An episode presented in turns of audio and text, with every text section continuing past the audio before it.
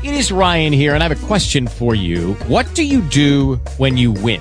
Like, are you a fist pumper? A woohooer, a hand clapper, a high fiver. I kind of like the high five, but if you want to hone in on those winning moves, check out Chumba Casino. At ChumbaCasino.com, choose from hundreds of social casino style games for your chance to redeem serious cash prizes. There are new game releases weekly, plus free daily bonuses. So don't wait. Start having the most fun ever at ChumbaCasino.com. No purchase necessary. Group. Void were prohibited by law. See terms and conditions. 18 plus. Talk shoe. Shoe Recorded live. live.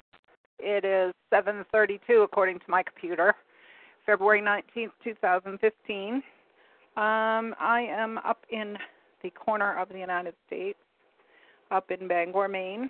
Um, starting to question my sanity actually being up here, but anyway, uh, we've had a lot of a lot of bad weather, a lot of cold, a lot of just tragedies and frozen stuff and you know fires and uh mayhem but I was practicing earlier tonight on how to do it dramatically like the weather people, you know, or like the news talking about how dangerous it is. It's dangerously cold.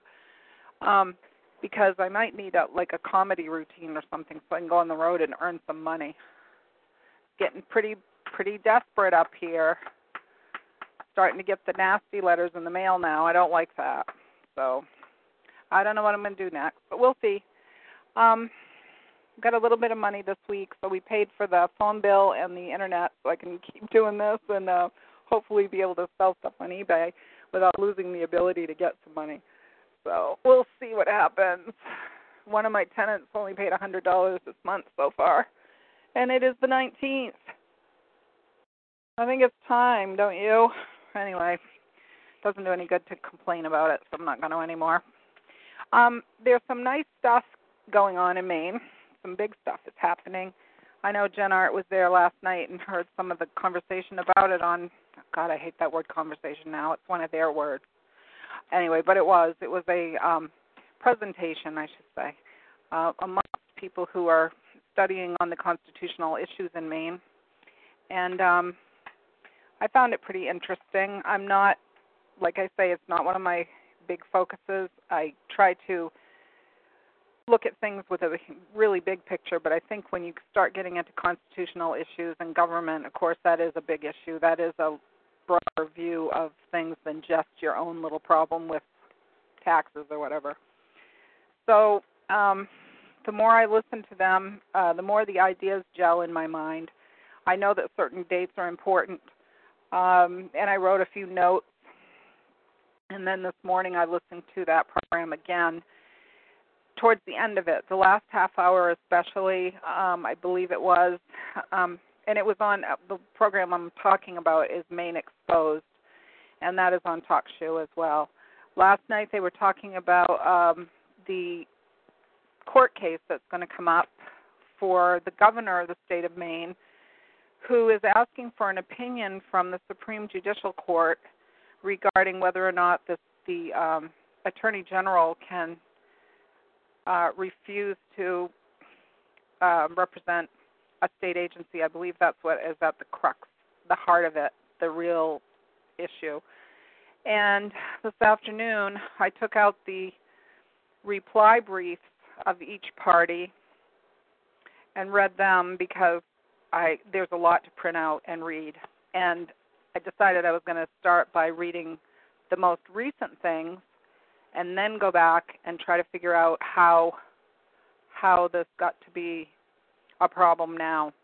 But um it is pretty fascinating and I guess what's going to happen is there um the people that have been working on this, which is uh Phil Merletti, um Dottie LaFortune, Lise DuPont, and Jack McCarthy um, will be trying to get some people to go down and sit in on this uh, court case when it when it happens, which is going to be um, I wrote it down here somewhere. I believe it's the 26th. Thought I wrote it down, and now I have everything but that written down. Threw away the piece of paper it was on. Just a minute, I got to dig in the trash. Ugh. This is what happens when you take a lot of notes and you put them on the wrong notebook because then you got to go back and uh, dig in the trash sometimes. Okay, uh, February 26th at 10 a.m. at the Supreme Judicial Court, and uh, I believe that's located in Portland. Did I write everything else down on my other notebook? Let's see if I got everything else. Um, I'm not sure. I wrote it all down, so I guess I got to keep the trash out for a little bit. And now I'm throwing stuff at myself. Oh my gosh. Remember when we were young and foolish? Now I have this great big tall chair that I have to climb up into. It's like a big bar chair. Comfortable but big. Tall, I mean. So there. Okay, I'm back in my chair. See what I wrote down for notes. Um apparently what happened was we had like an amendment in 1855 and I believe that was the one that they were talking about the night they were talking about how um the government started to be changed around in Maine. And basically a lot of the things back then were just done and nobody nobody objected so it continued. So it's built on kind of shaky ground. Um, Dottie mentioned that if you went back and listened to episode number 49 of Maine Exposed, they talked about it a lot that night, and I think that's the one that um, I remember listening to and thinking, "Oh my goodness," because I think it's the one where they mentioned John Martin, who has just gone back into the legislature, and uh, Olympia Snowe, who is one of our senators that just retired. She's the one who left, and Angus King went in one of our former governors and became a senator, an independent supposedly, but he isn't. He's a Democrat through and through. All you got to do is listen to him, you'd know. Um, and how in the 1975 the executive council, which was put there to advise the governor, um, was abolished, and then the other legislative group came in, the ones that write all the laws, and they're not really elected or anything. They just they supposedly are advisory, but they're not. They they write everything. They're the ones that tell you what you're going to have for laws, and basically our legislature then just rubber stamps it. So not exactly what the founders had in mind. Um, and then uh, Jack came in and was talking about some of these issues, and also said that on Saturday they're going to have a meeting somewhere, I guess in Maine, or people would have to travel too far um, Hal Shurtleff is coming, and I think he said someone else was coming too that you might know the name. But if you're interested in any of those other things, like um, he was saying, it would relate to Convention of States, the um, committees of safety and constitutional militias, those kinds of things. Um, they're going to meet somewhere and talk about stuff. I don't know if this is one of those small group coffee shop things or actually like a a, you know, a form more formal meeting. I'm not sure. Okay, so to get back to what they were talking about last night, I think this is very important. I think it's going to have ramifications for other places because um, we have people here in Maine who are, I think, just trying things out. I've said this before, trying things out to see if uh, if um, it's going to float. You know, if people will accept it and they know that Mainers are some of us, not everybody, would look into um, would look into things more than maybe somebody living in another state who doesn't even know that they can. so, if it passes by Mainers, it'll pass by anybody. Um, and Jenard, I see you asked where I got them. Unless you're joking around, um, it was on Dottie's link that she had. And let me see if I can find that link. I posted it today with a comment on my other life Facebook page. Um, where the heck is it? Uh, darn it! I don't know if I put it on here. Anyway, on the on her website, on Unmasker for Maine, that website, it was there. Oh, let me see. Here it is. Put a link to it here.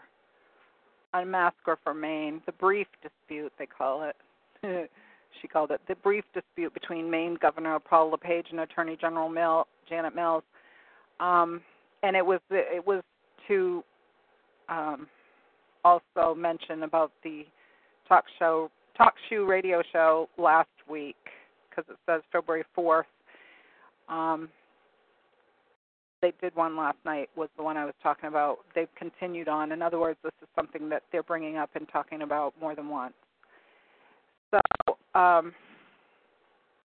the documents were all on this page, links to them. I downloaded all of them.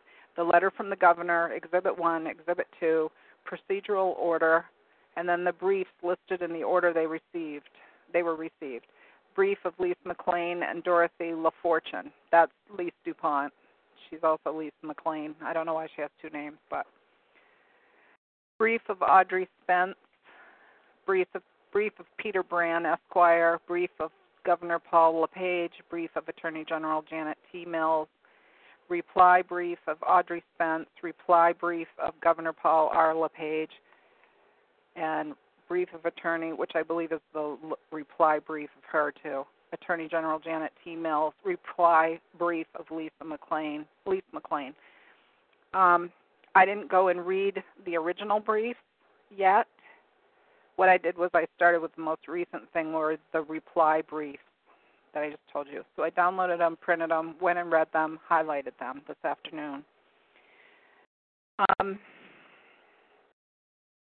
the briefs when they go to the court, I mean, they're meant obviously to inform the justices of the key points. They don't go into exhaustive detail about anything, but there are some things that refer to law in here. Um, and I think they're valuable um, to read, and I know some people won't bother to do it. So I'm going to probably read some of this stuff to you guys. So I'll give you a couple minutes to get your tea, your coffee, your beer, whatever it is, and uh, I'll probably read some of those because I think they're very important. All right, I'm going to go look into the um, links and see if there's anything else that relates to this stuff or may relate to this stuff. Don't know. One of the things that I saw this afternoon, I went and looked at Matthew Dunlap's um, Facebook page because he is Secretary of State and he openly says stuff on his Facebook page. I've talked about it before. I've read things off of it. And what he put on there yesterday was this is what he wrote. Not a bad day to claim you've never heard of Matt Dunlap. It's been a long day and I'm glad to see the end of it. That's all he said. And you can go over there and look at his Facebook page if you want to. It's right on there. He doesn't block his Facebook page probably so everybody can see who he is and stuff. But I find him to act very much out of character with the constitutional office of a state. He has some serious drama queen issues, in my opinion. These are my opinions based on what I've seen. He may be good at some things in his life, but to po- post something like that on your Facebook page sounds like a whiny drama queen doesn't say what his bad day was, doesn't say why it was a long day, and that he's happy it's over. But my radar went up because I thought, oh, I hope it's because he read some of this stuff. I hope it's because of this stuff. Really sincerely hope it's because of some of this stuff. Because, like I say, these people that are acting outside of their authority or acting in an unethical way, not doing the business of the people of Maine and not making sure that they're protecting the people need to be called out and they need to be brought to the light basically the light shining on what they're doing. It needs to be full of, their life needs to be full of exposure morning till night until the situation is corrected. And i think that there aren't that many of them and we have you know a list of people that really need to be exposed in maine especially and in other places where you might might live you may have people the same way. Need to be exposed so that they find something else to do. They can go work somewhere else. They can go and uh, take more time with their family, as I say, or maybe leave the state and go live somewhere else because we know they're not going to jail because who's going to put them there? Their best friends. It's really sick how corrupt it is. So, anyway, after he posted that, he had, you know, a list of people who liked it I didn't even bother to copy it this time. Sometimes I do because I want to know who the cheerleaders are for these people. It's another way to just branch out one or two layers. You know, who are the cheerleaders? Who are those people? Is it their brother-in-law? Is it their friend? Somebody they used to work with? Who is it? So I go down through that and I see some, you know, some of the people whose names I recognize. Um, Renee Ordway writes for the Bangor Daily News, or did, and then she went to work for one of the local TV stations. Um, she's been around the area for a long time. And she put, looking forward to Friday. I've been waiting for that darn document to get back to its hometown. I love that story. So put today behind you and look forward to Friday. Don't know what it means. They do because they're insiders, okay? And then some people were like, you know, um, some are joking around, so you don't really know, you know, whether they're kidding or whether it's something they actually did. But they go down through this whole thing. It's a bunch of cheerleaders. It's like, oh, you poor thing, you know. It's why are you saying this? I'm glad we're friends. Oh, I think that you know you're the most wonderful. Oh, here's a good one. Matt Dunlap, stellar guy, a prince among men. It's it's you know the case of well, what do you call that? I I love the word sycophant because that's what it is. You're kissing up to somebody who has some power, and you want to be his best buddy, just in case you might need it in the future. Um, like I say, I know some of these people. I'm not going to say too much about it because I don't want to, you know, say something wrong. But it's like drama queen. That's all I can say. Begging somebody to give you a compliment. Oh, I look so terrible today. I look awful. Uh. No, I think you're the most beautiful thing I've ever seen in my life. Oh, thank you. Yeah, not like you fished for it or anything. Oh well. Okay, some of the other stuff that um, they talked about last night. That the branches of government that we always hear are actually departments of government. It says in our Maine state constitution that we have we have departments. We don't have branches. So I um I buried my stuff here that I had. So I printed out some of that stuff last night, which I have now put somewhere safe and can't find. Um, of the Constitution of the State of Maine, as it is presented um, when they talk about it, which is the older one, the original one, I believe. Because, as some people don't realize, it's not that they're going for um, um, trying to say that we're still going by that. That's not it. It's trying to find why we're going from the original Constitution in 1820 to something that is entirely different and changing things without the authority to do that.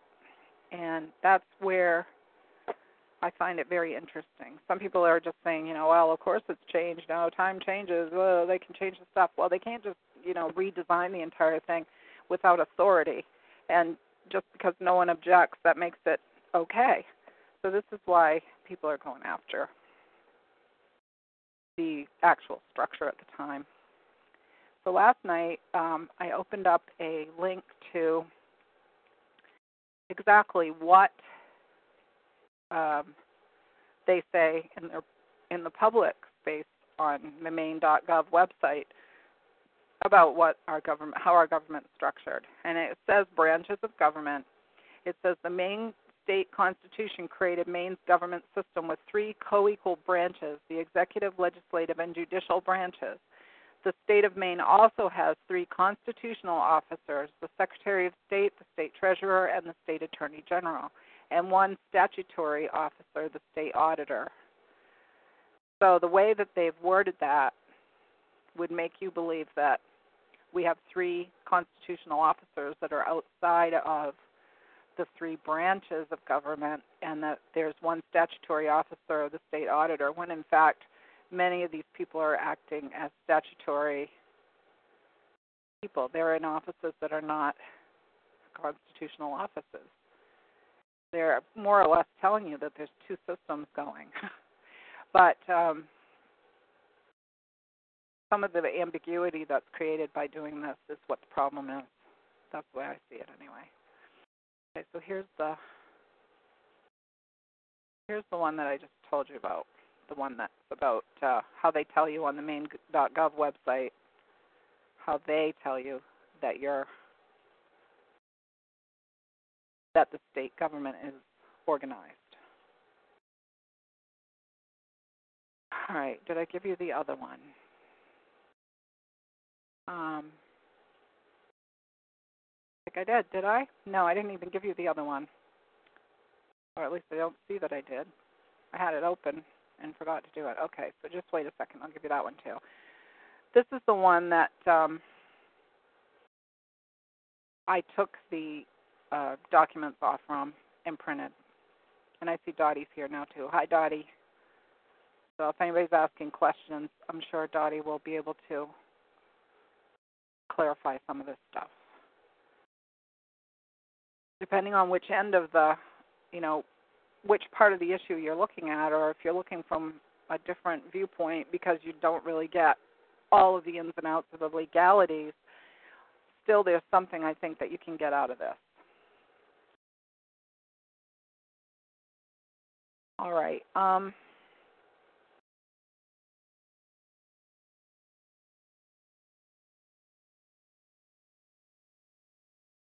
and I see Desert Pete's here, and also someone named Not Found. Hi, Not Found.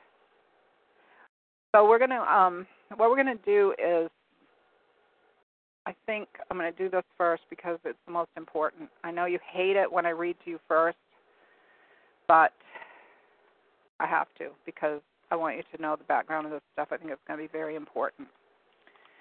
I don't know which order. I don't know what the dates were when these things were received. It looks to me like some of the replies came back. Well, let's see. These were the replies to the briefs, as I said. I'm going to leave out Audrey Spence's because I didn't understand how she was relating it. I think that hers was um, basically somebody who'd been affected by what's going on in the state of Maine, and so she wanted to add her two cents worth to it, but I couldn't really understand how it related, so I left it aside. Because my concern may basically right now is that um, Phil and Lise and Dottie and Jack are heard um, for the questions that they have and to, for why they think that we need to clarify, which is that things aren't operating correctly right now. So, let's see. I'm going to start with um, I guess I'll start with Janet Mills because if you get bored and fall asleep, this is one I want to make sure you know. This is from the Attorney General's uh, reply brief, and this is um, let's see. The the uh, code at the top is OJ fifteen one, which is I guess the docket number for the court. Reply brief of Attorney General submitted in conjunction with questions propounded to the justices of the Supreme Judicial Court by the governor on January 23, 2015. And then it says Janet T. Mills, Attorney General, Linda M. Pistner, Chief Deputy Attorney General, Phyllis Gardiner, Assistant Attorney General, Office of the Attorney General, 6 State House Station, Augusta, Maine 04333 0006. And then it has a telephone number. I don't think you're calling them tonight, so I won't give you that. Okay, and then it has a table of contents. I'm going to skip that. Table of authorities. I'm going to skip that. I put a little note beside um, the constitutional provisions because last night they were talking about Article 6, I believe, or somewhere in this I saw Article 6, but when I looked at constitutional provisions on hers, I didn't see that mentioned. So I thought it was kind of odd that she left it out. Um, all right, so I'm going to start.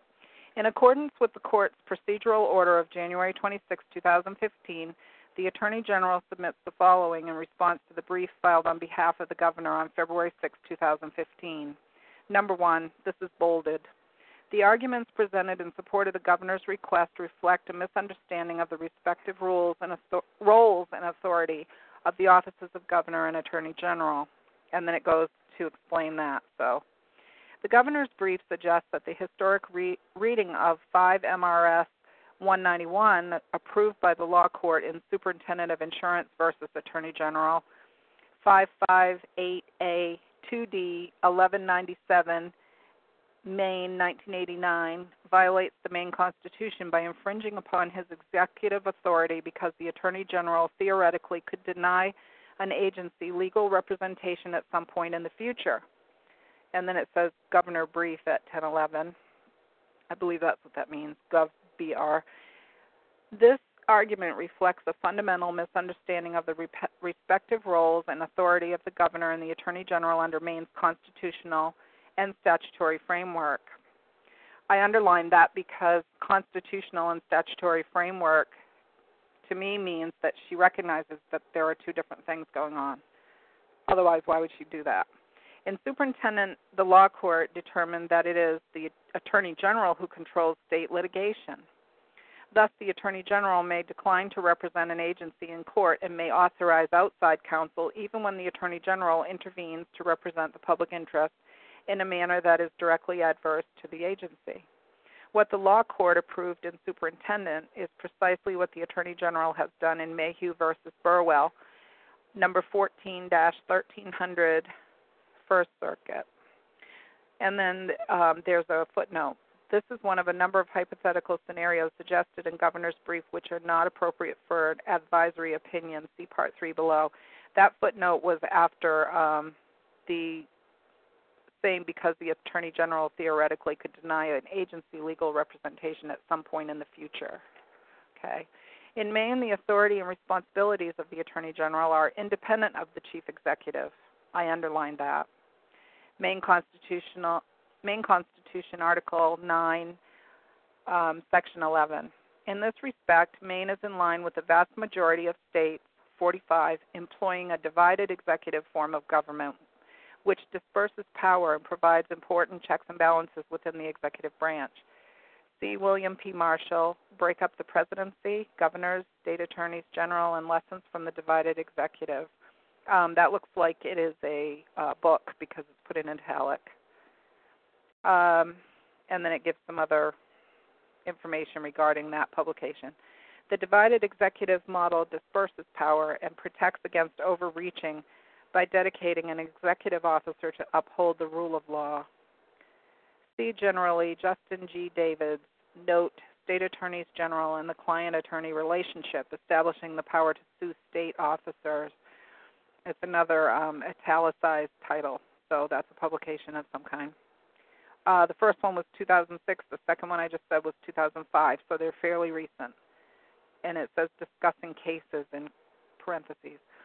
The Maine Constitution vests the governor with the supreme executive power of this state. Maine Constitution, Article 5, Part 1, Section 1. At the same time, the Constitution charges the chief executive to take care that the laws be faithfully executed. Maine Constitution, Article 5, Part 1, Section 12.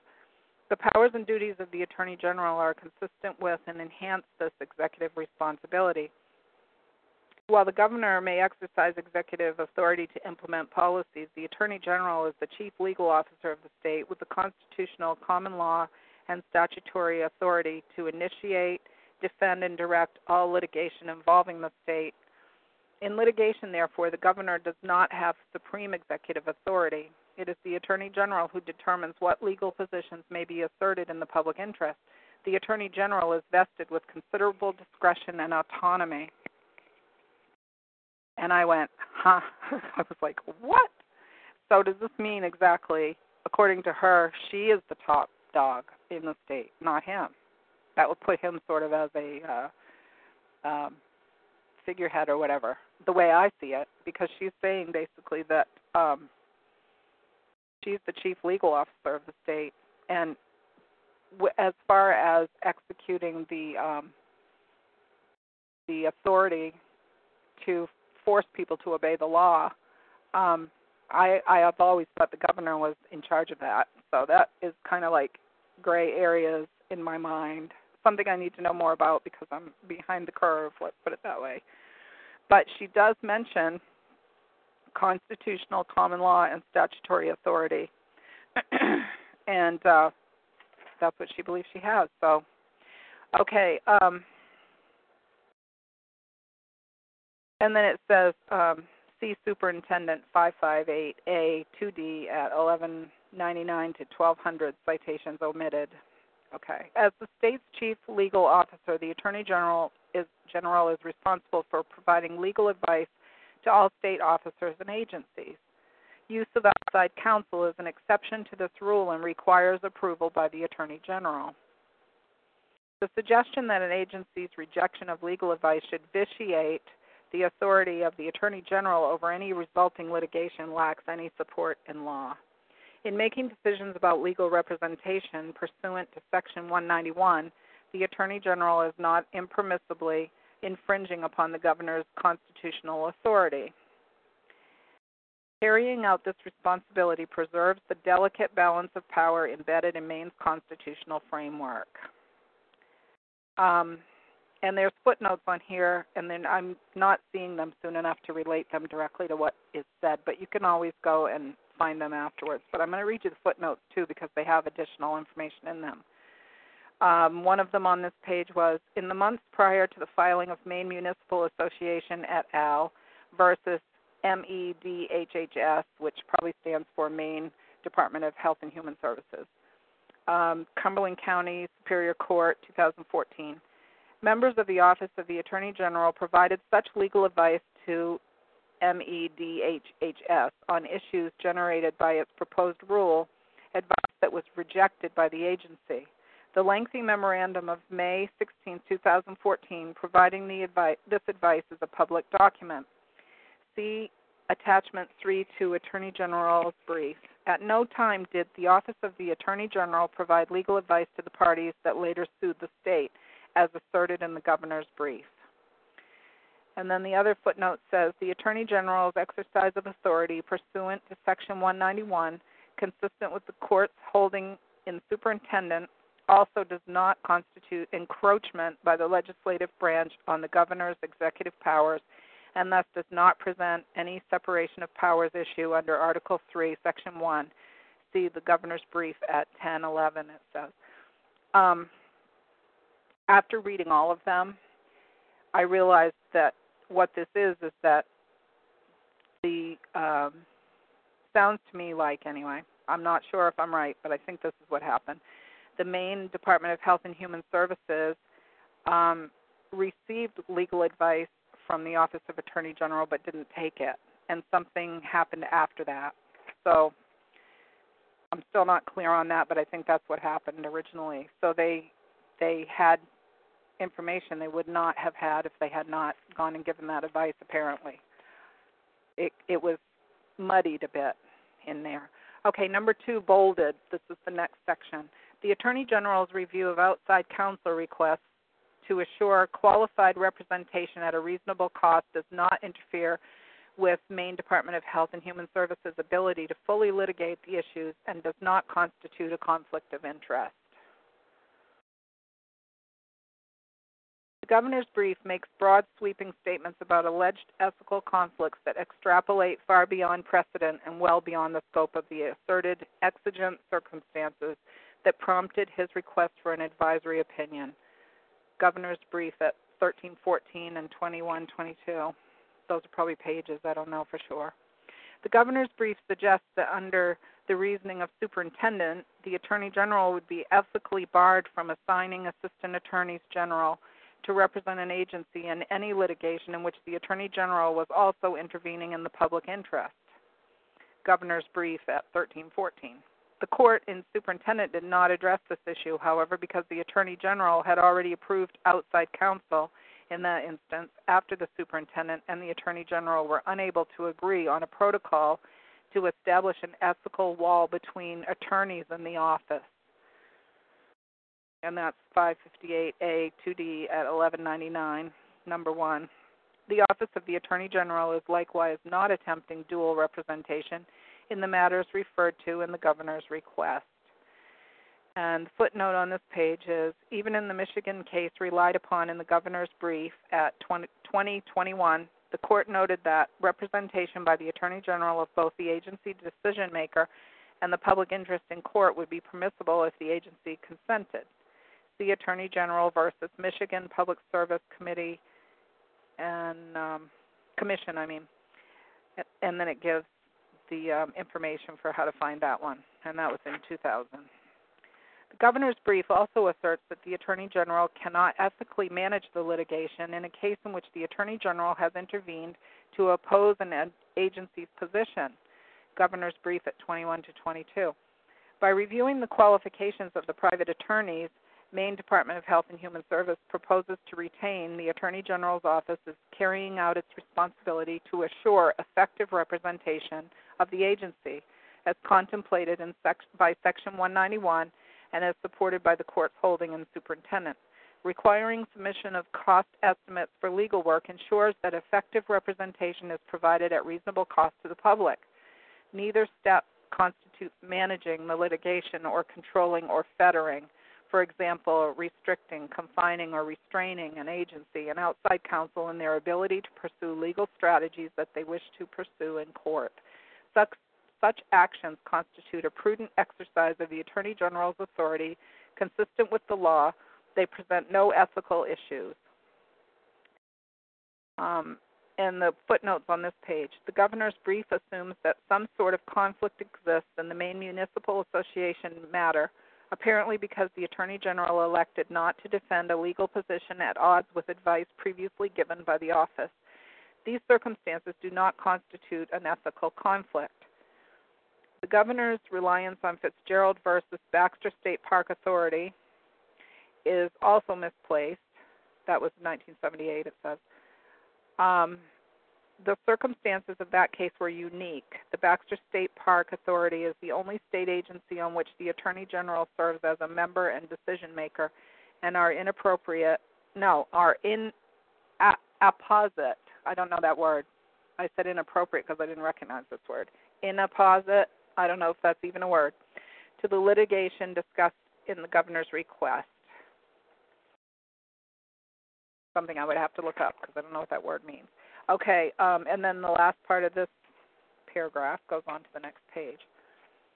In superintendent, the court recognized the unique status of the Attorney General, holding that conflict of interest rules do not apply in the same way to the office of the Attorney General as they apply to a private lawyer.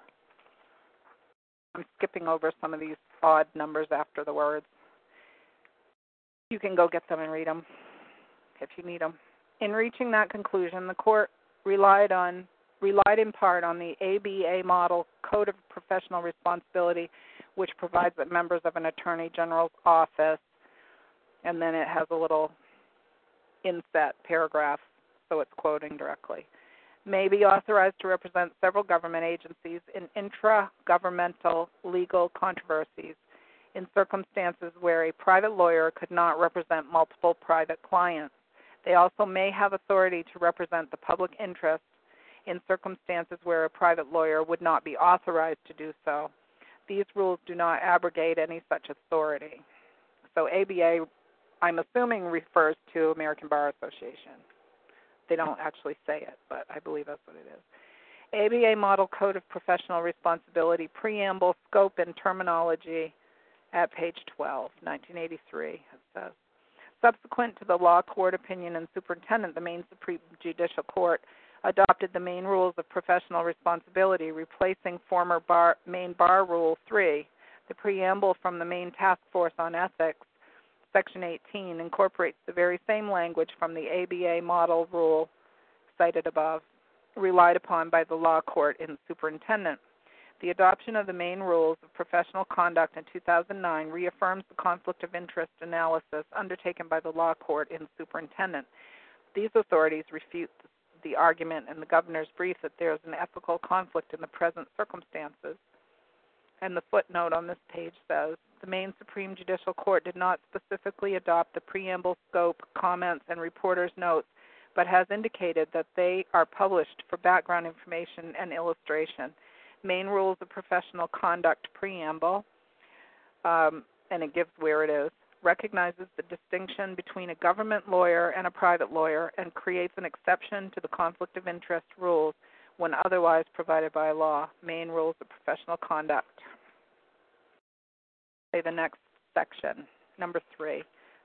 The claimed exigent circumstances and vague hypotheticals in the governor's brief fall short of the legal standards for issuing an opinion of the justices.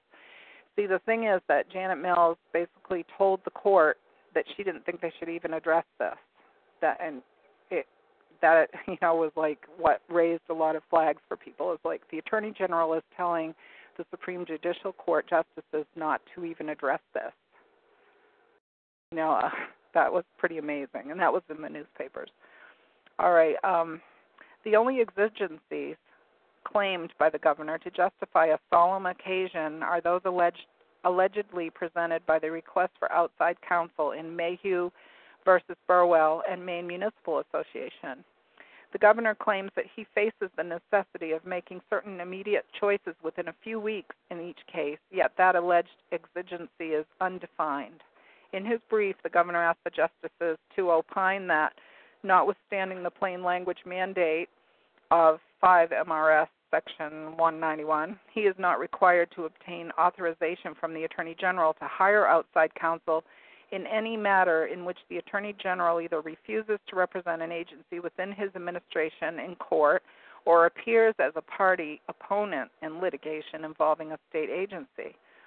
The brief asked the justices to alter state law and issue an advisory opinion that far exceeds the scope of the governor's request for guidance in the Burwell and Maine Municipal Association litigation.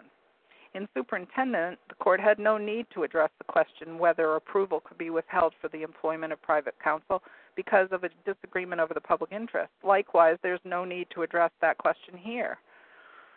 And then um, the footnote on this page says the petition for certiorari, certiorari, I don't know what that is, certiorari. I tried. If I'm wrong, somebody can pronounce it for me was filed on February 12, 2015, in the United States Supreme Court by outside counsel on behalf of Maine Department of Health and Human Services, Mayhew versus Burwell. Well, that's pretty interesting. U.S. Supreme Court case. Um, petition for cert filed, and then it has the numbers, you know, like they always put numbers for stuff. Docket number is not yet available. And where did I leave off? Because I'm going to the next page no need to address that question here. See something or other. Oh, suggesting that the answer to that question must be no. See amicus brief of Peter Brann, Esquire, at 17. I didn't read his, so I haven't read those yet. The Attorney General has not denied access to outside counsel in either of the two cases mentioned, and the possibility that this could occur in the future is purely speculative. In the hypothetical event that the Attorney General refuses to approve a request for outside counsel in a case in which the Attorney General has intervened in opposition to an agency's legal position, the agency can pursue a remedy in Superior Court as the Superintendent of Insurance did in 1989. See Superintendent, and then it gives the case number again. Section 191 unambiguously requires Maine Department of Health and Human Services to ob- obtain approval from the Attorney General and it is undisputed that the Attorney General has granted that approval in both cases. The justices should decline to address any hypothetical scenarios. The governor's brief mischaracterizes certain past actions and positions of the Attorney General's office and asserts other disputed facts which should not be accepted as true. I just, when I read that, I went, well, I guess she told them She's even telling them what to think about it. Should not be accepted as true. All right. The Office of the Attorney General vigorously disputes many of the assertions in the statement of facts, including, for instance, the suggestions that the office abandoned a client agency in the midst of litigation, or that it gave legal advice to, the, to an opposing party. In any event, a request for an advisory opinion is not the proper vehicle to adjudicate disputed facts or to address alleged past actions. The governor's brief, this is the conclusion. The governor's brief asked the justices to overturn established precedent to dramatically upset the delicate balance of powers of Maine government and to undermine the critical independence of the constitutional office of the Attorney General. The justices should not countenance this request. Dated February 13th, 2015, so it's only it's less than a week old. Respectfully submitted and then it has those people's names on it that I read at the beginning. And the footnote on this page is the Attorney General's office also disputes the suggestion that it requested privileged narrative billing records revealing litigation strategy as a condition of granting approval in Mayhew versus Burwell for outside counsel to file a cert petition or indicated that it would develop a fee cap for that work. And then the certifications for the um, notification by mail on the last page. So um, that's the Attorney General's reply brief. I have to say, I'm not that impressed. I've read a lot of stuff before that is similar in nature, and I'm not all that impressed with it. It uh, it almost struck me as, um, yeah, we got to get something out there, so let's just write something and send it. So, you know, it's uh, Okay, W thinks certiorari is an appeal to the U.S. Supreme Court. It's a new word to me. I never heard it before. Never even heard it said, so hopefully I said it right. Okay, I told you I was skipping over um, Miss,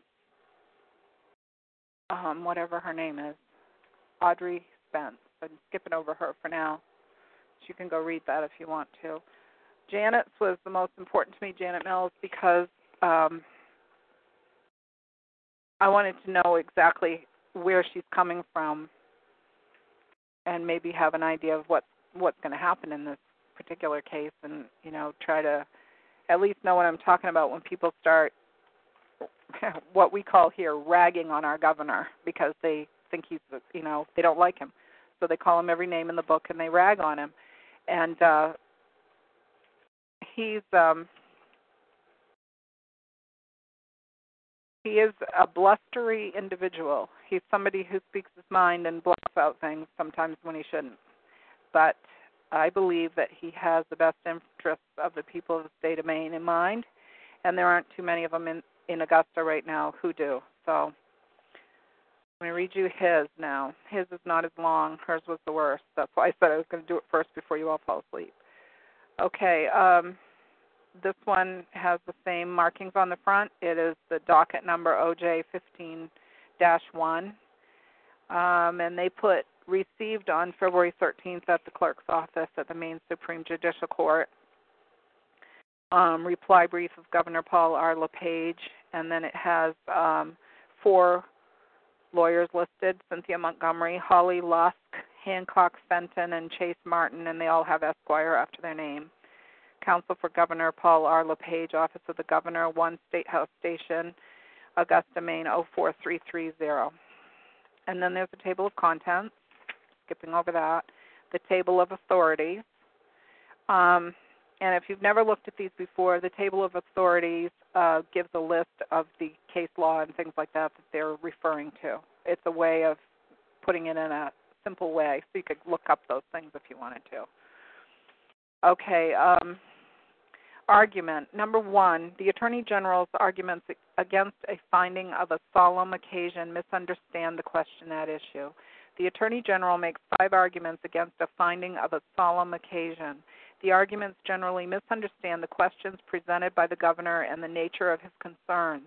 This brief will address each of those arguments in turn. A. The live gravity and unusual exigency relate to the impending need for additional legal services in the Mayhew and Maine municipal cases. The Attorney General contends there is no unusual exigency or live gravity presented by the Governor, but the Attorney General misunderstands the nature of the exigency. As the Governor stated in his letter of January 23, 2015, the Attorney General has approved private counsel for only pieces of pending litigation. The Attorney General granted permission, which is in current effect, for private counsel to draft the petition for certiorari in the Mayhew case. See January 23 letter 2015 letter of Governor Paul R. LePage, hereinafter Governor's letter, at 2, that permission was limited in scope as the Attorney General's brief indicates, she previously has denied in Mayhew work proposed by private counsel and with potential filers of uh, amicus briefs. See the brief of Attorney General at ADD 03, ADD 06.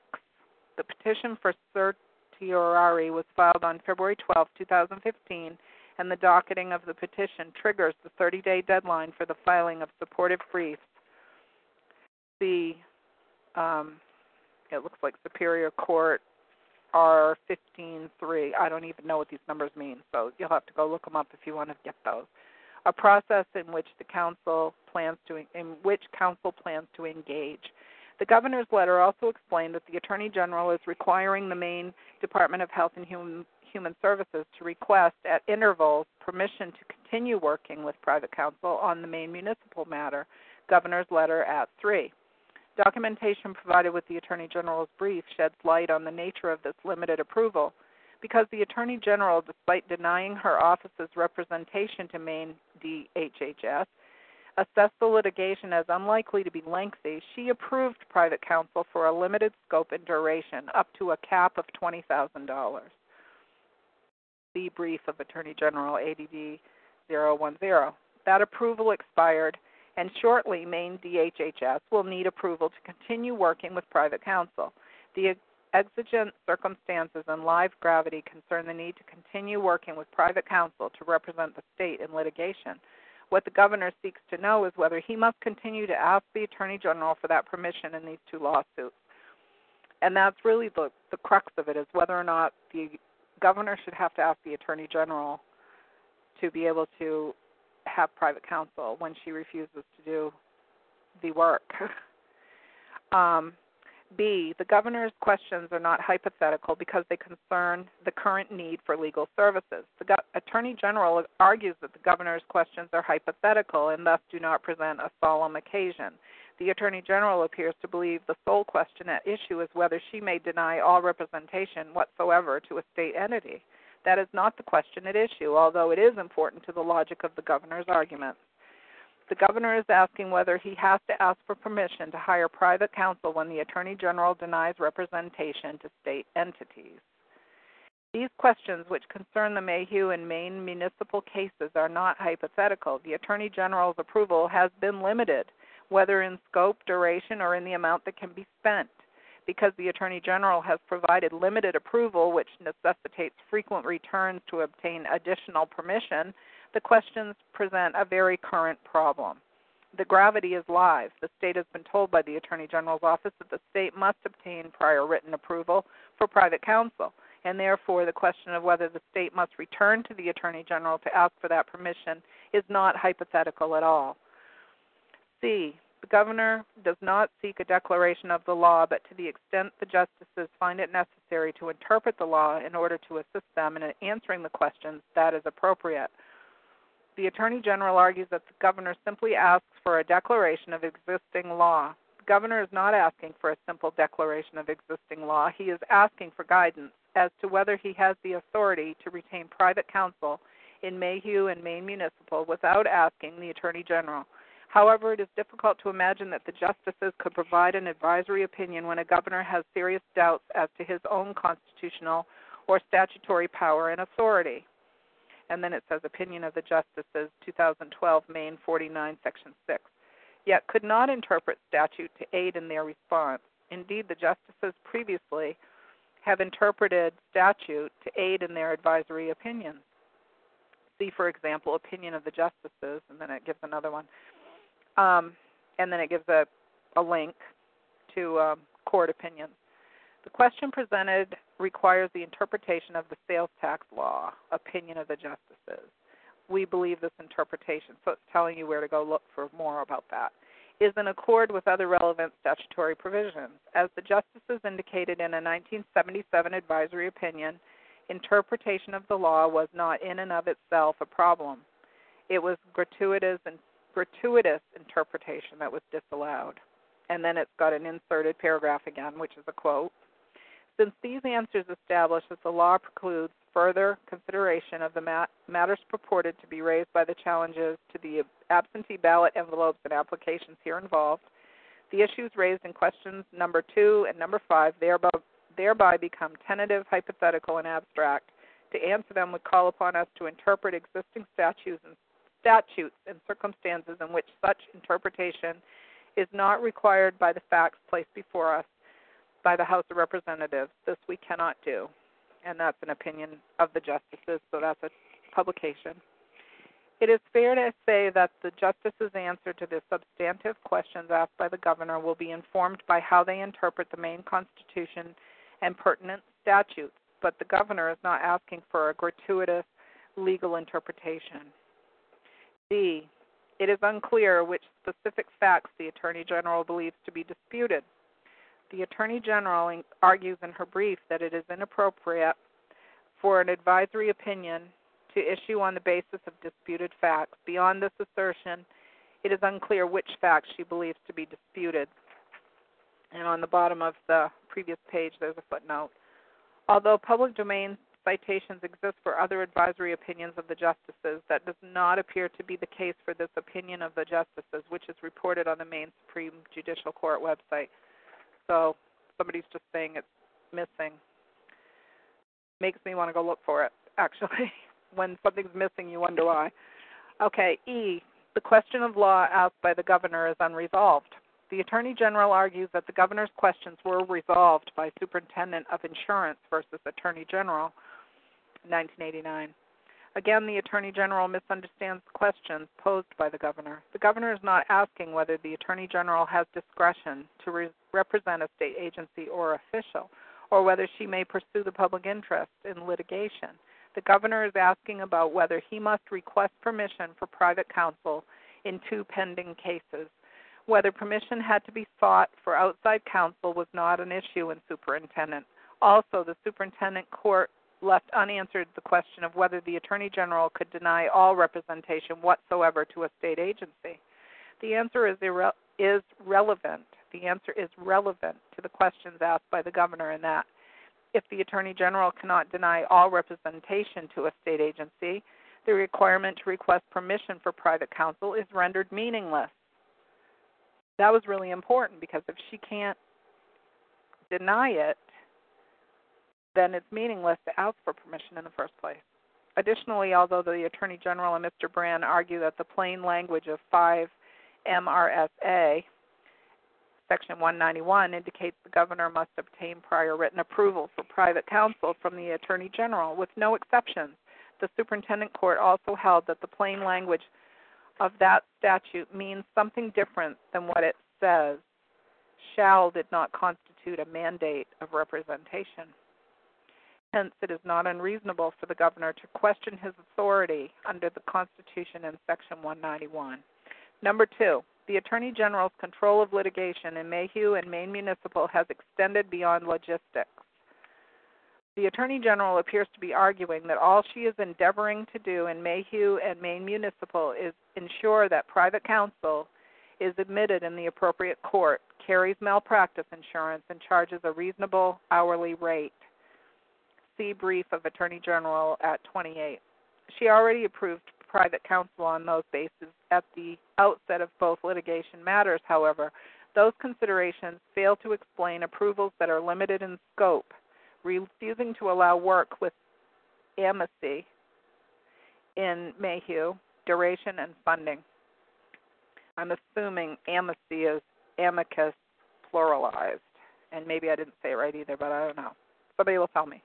The Attorney General's submission includes a May 27, 2014 letter imposing a cap of $40,000 fixed fee for briefing and oral argument and an additional 10000 for any en banc ENBANC rehearing briefing and oral argument in the First Circuit Appeal in Mayhew. Brief of Attorney General ADD 06. In so doing, the Attorney General limited the amount Maine DHHS could spend to oppose the brief she later filed as an intervener.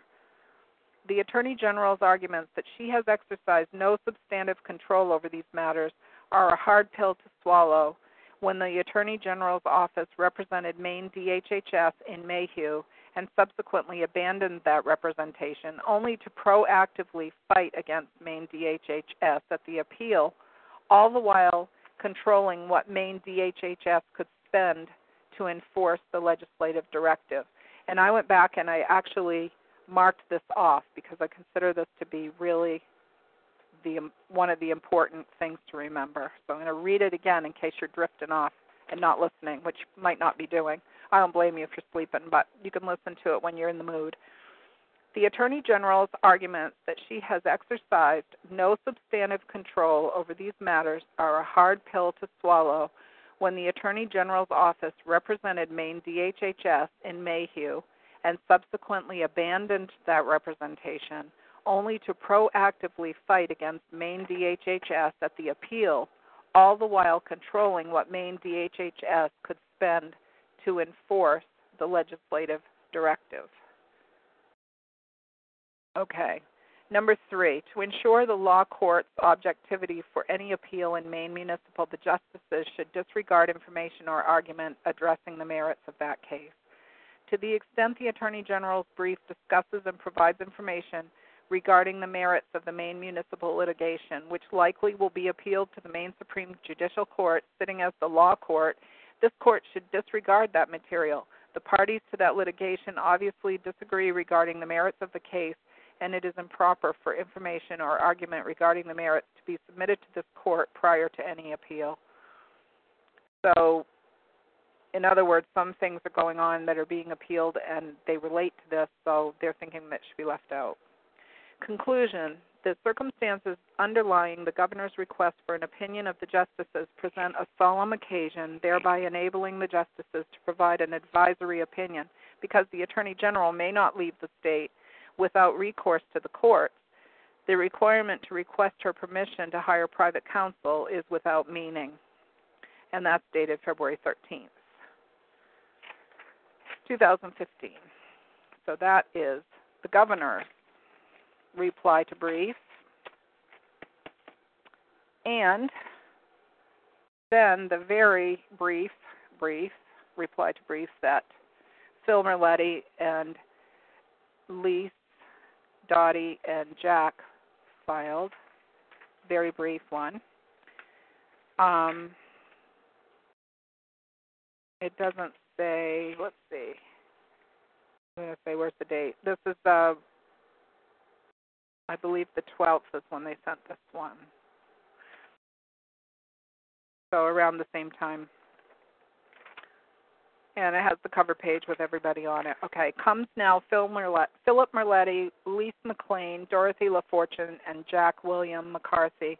The people as mentioned in Article 1, Section 2 of the Constitution of the State of Maine, responding and objecting to the Attorney General's brief stated, dated February 6, 2015. We, the said people, as above mentioned, were under the impression that Governor Paul R. LePage's question of law is solely advisory as opposed to adversarial, according to Article 6, Section 3 of the Constitution of the State of Maine. Under Article 6, Section 3, the Attorney General possesses no delegation of authority to file a brief into the matter nor to inform the justices of the Supreme Judicial Court that they cannot respond to Governor LePage's question of law. This constitutes a violation of constitutional law she, in effect, is meddling, interfering, and tampering with constitutional process. The above mentioned people object to Attorney General Janet Mills' brief based on violations of constitutional law, and we, the people, stand by our brief, which supports the Constitution. And then the certifications of the notice are on that one, too. Well, last night they talked about some other things that um, have come up after that and are filling out some of the you know missing pieces and all that and um I know that I heard the word impeachment and I found that interesting too but I'm going to kind of stand by and just you know listen to people talk about that kind of stuff because I don't really know exactly what leg somebody would stand on with that but it sounded to me like there is some constitutional process where that could happen to our attorney general. Okay, I know I read for a long time, but like I say, if I don't read it, sometimes I won't read it at all, or other people won't go do it because we're all busy. So that's the reason. And if you want to just, you know, drift off and take a nap, it's always okay because you can always come back later and listen to it if you want to know what it said while you're doing something else. Okay. Um, does anybody have any comments about that? Um, or anything you want to say about that. And Dottie, I already told them about the other one that you said, that other talk show program you did, episode 49. I listened to all of that again today. So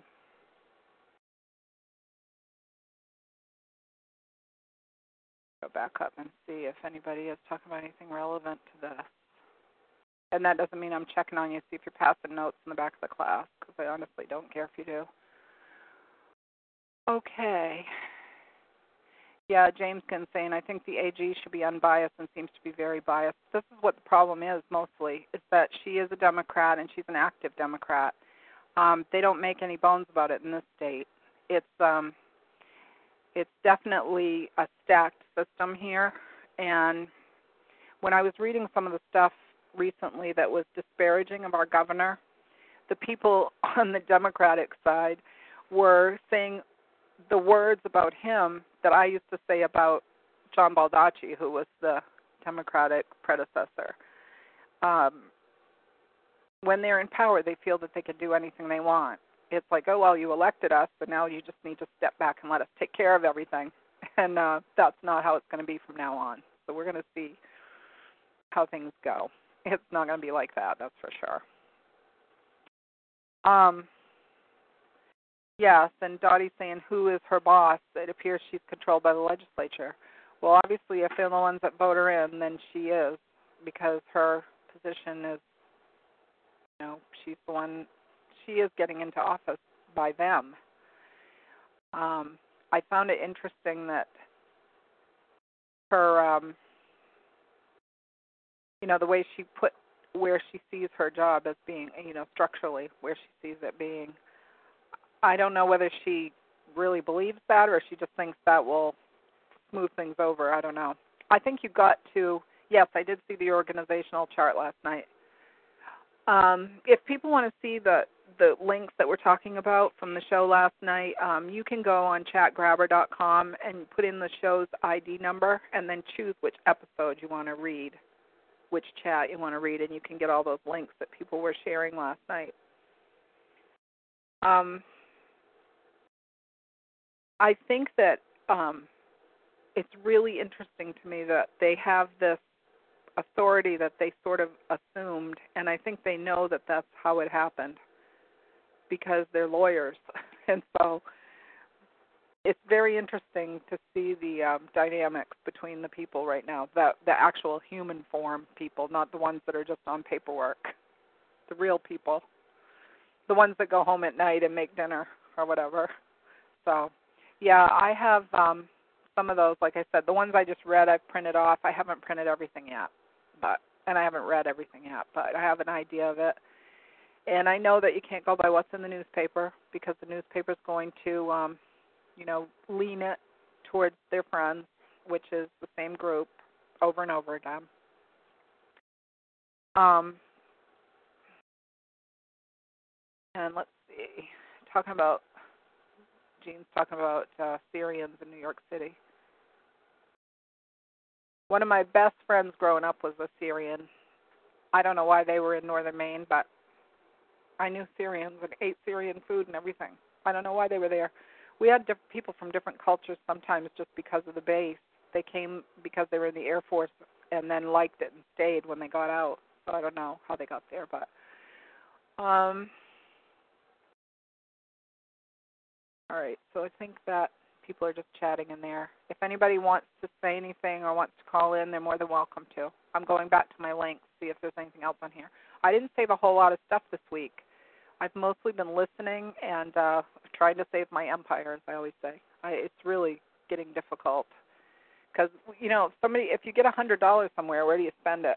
You know, still sitting here waiting on some payments from people, and I you know it's nerve wracking. So I've been distracting myself by listening to talk shows and different interviews and reading and cleaning my house and meanwhile we've got you know uh, another storm and another storm and another storm and having it be very cold and trying to keep the house warm enough and just stress the stress we all live in in Maine. This is how we live every winter.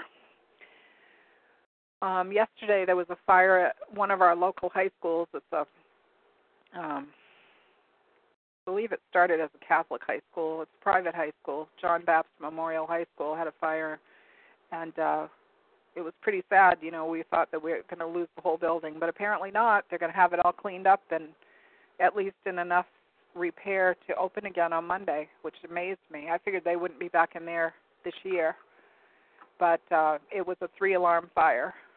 They had they had all kinds of different departments here in town fighting it, and um, at one point somebody had put on Facebook that smoke was sinking into the downtown area because the high school is up on a hill and the downtown area is probably almost at sea level. I mean, it's you know we're we're right on the coast here in Maine, but we're not on the coast, the rock-bound coast. We're on a tidal river, so we're down low, and uh, the smoke was sinking. Probably the cold air was helping it sink, and just you know everything is downhill to the downtown area from in our town.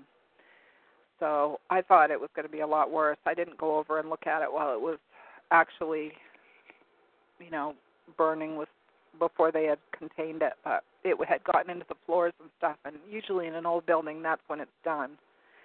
But um, if you're interested in that, there are some pretty interesting pictures of the building.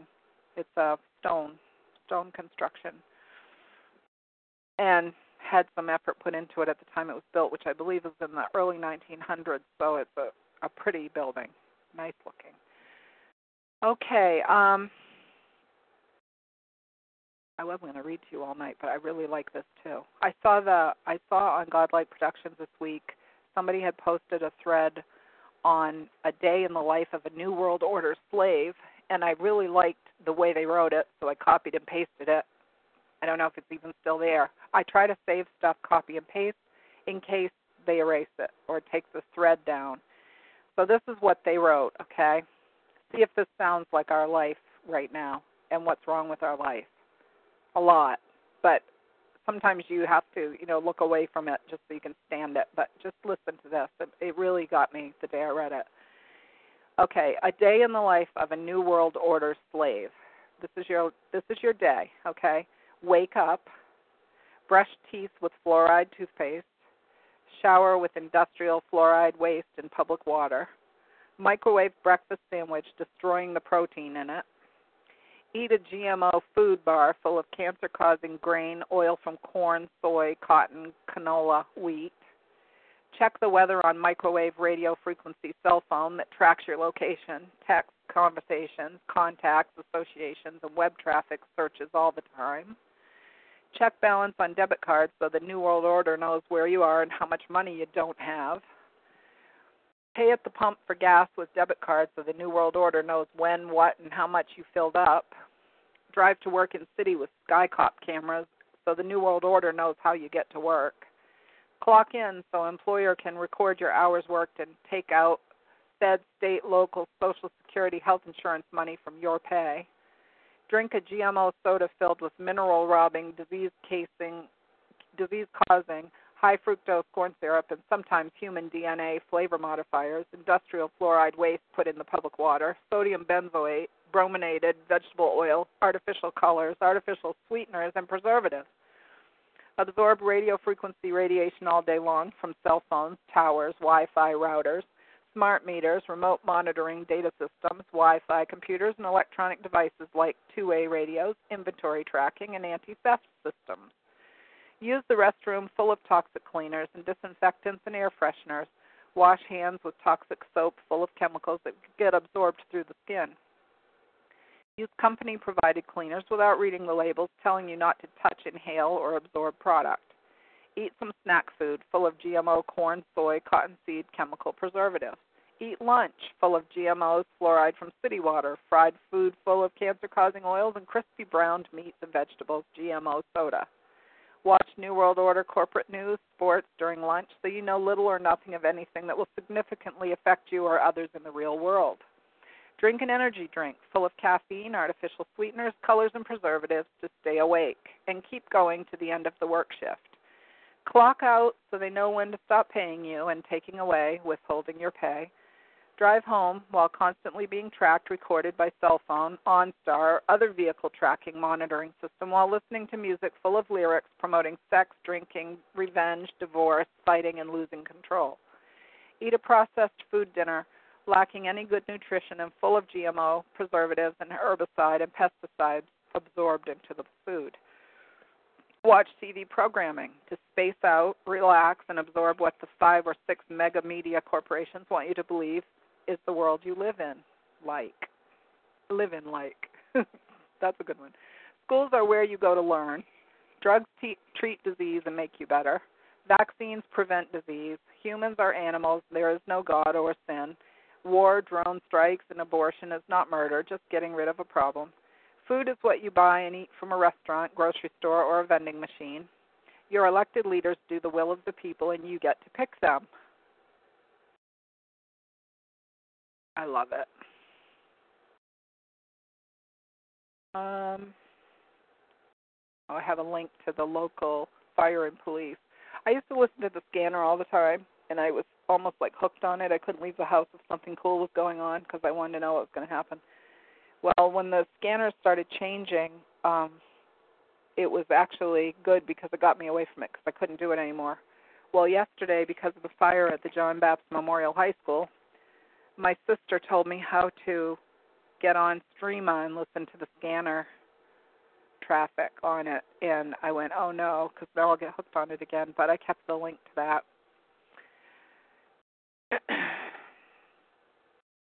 We used to laugh about the people that were the news beacons of the county.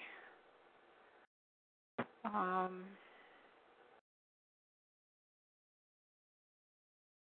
yeah, the structural chart. This is the one. Might be one I found, or it might be the one that I grabbed from there last night. I think this is the one. Maybe Dottie already gave it to you. Oops. Click.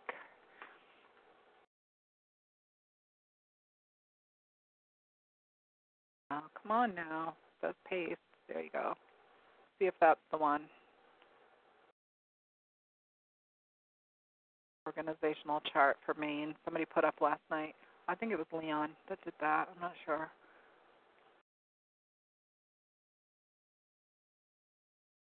Uh, James Ken is asking what was the show on Aroostook Watchman this morning. I think they were going to rerun um, the show from last night that I was talking about earlier, Maine Exposed. I think they were going to rerun that this morning. So if you heard something on the radio and didn't hear it on Talk Show, it might have been that recording. Right.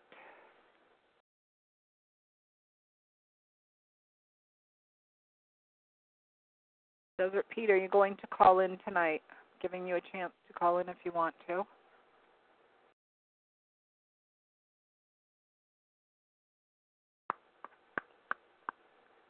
Had a couple of boys that got lost um, on a snowmobile trail during that extreme cold where we had all the wind and everything this past week. It was very, very dangerous weather. There was a woman from New York who froze to death on a mountain. Um, she was in the White Mountains hiking during that time and froze to death. And these two boys, I think it was the next morning or maybe two days. I think I think it was the next morning.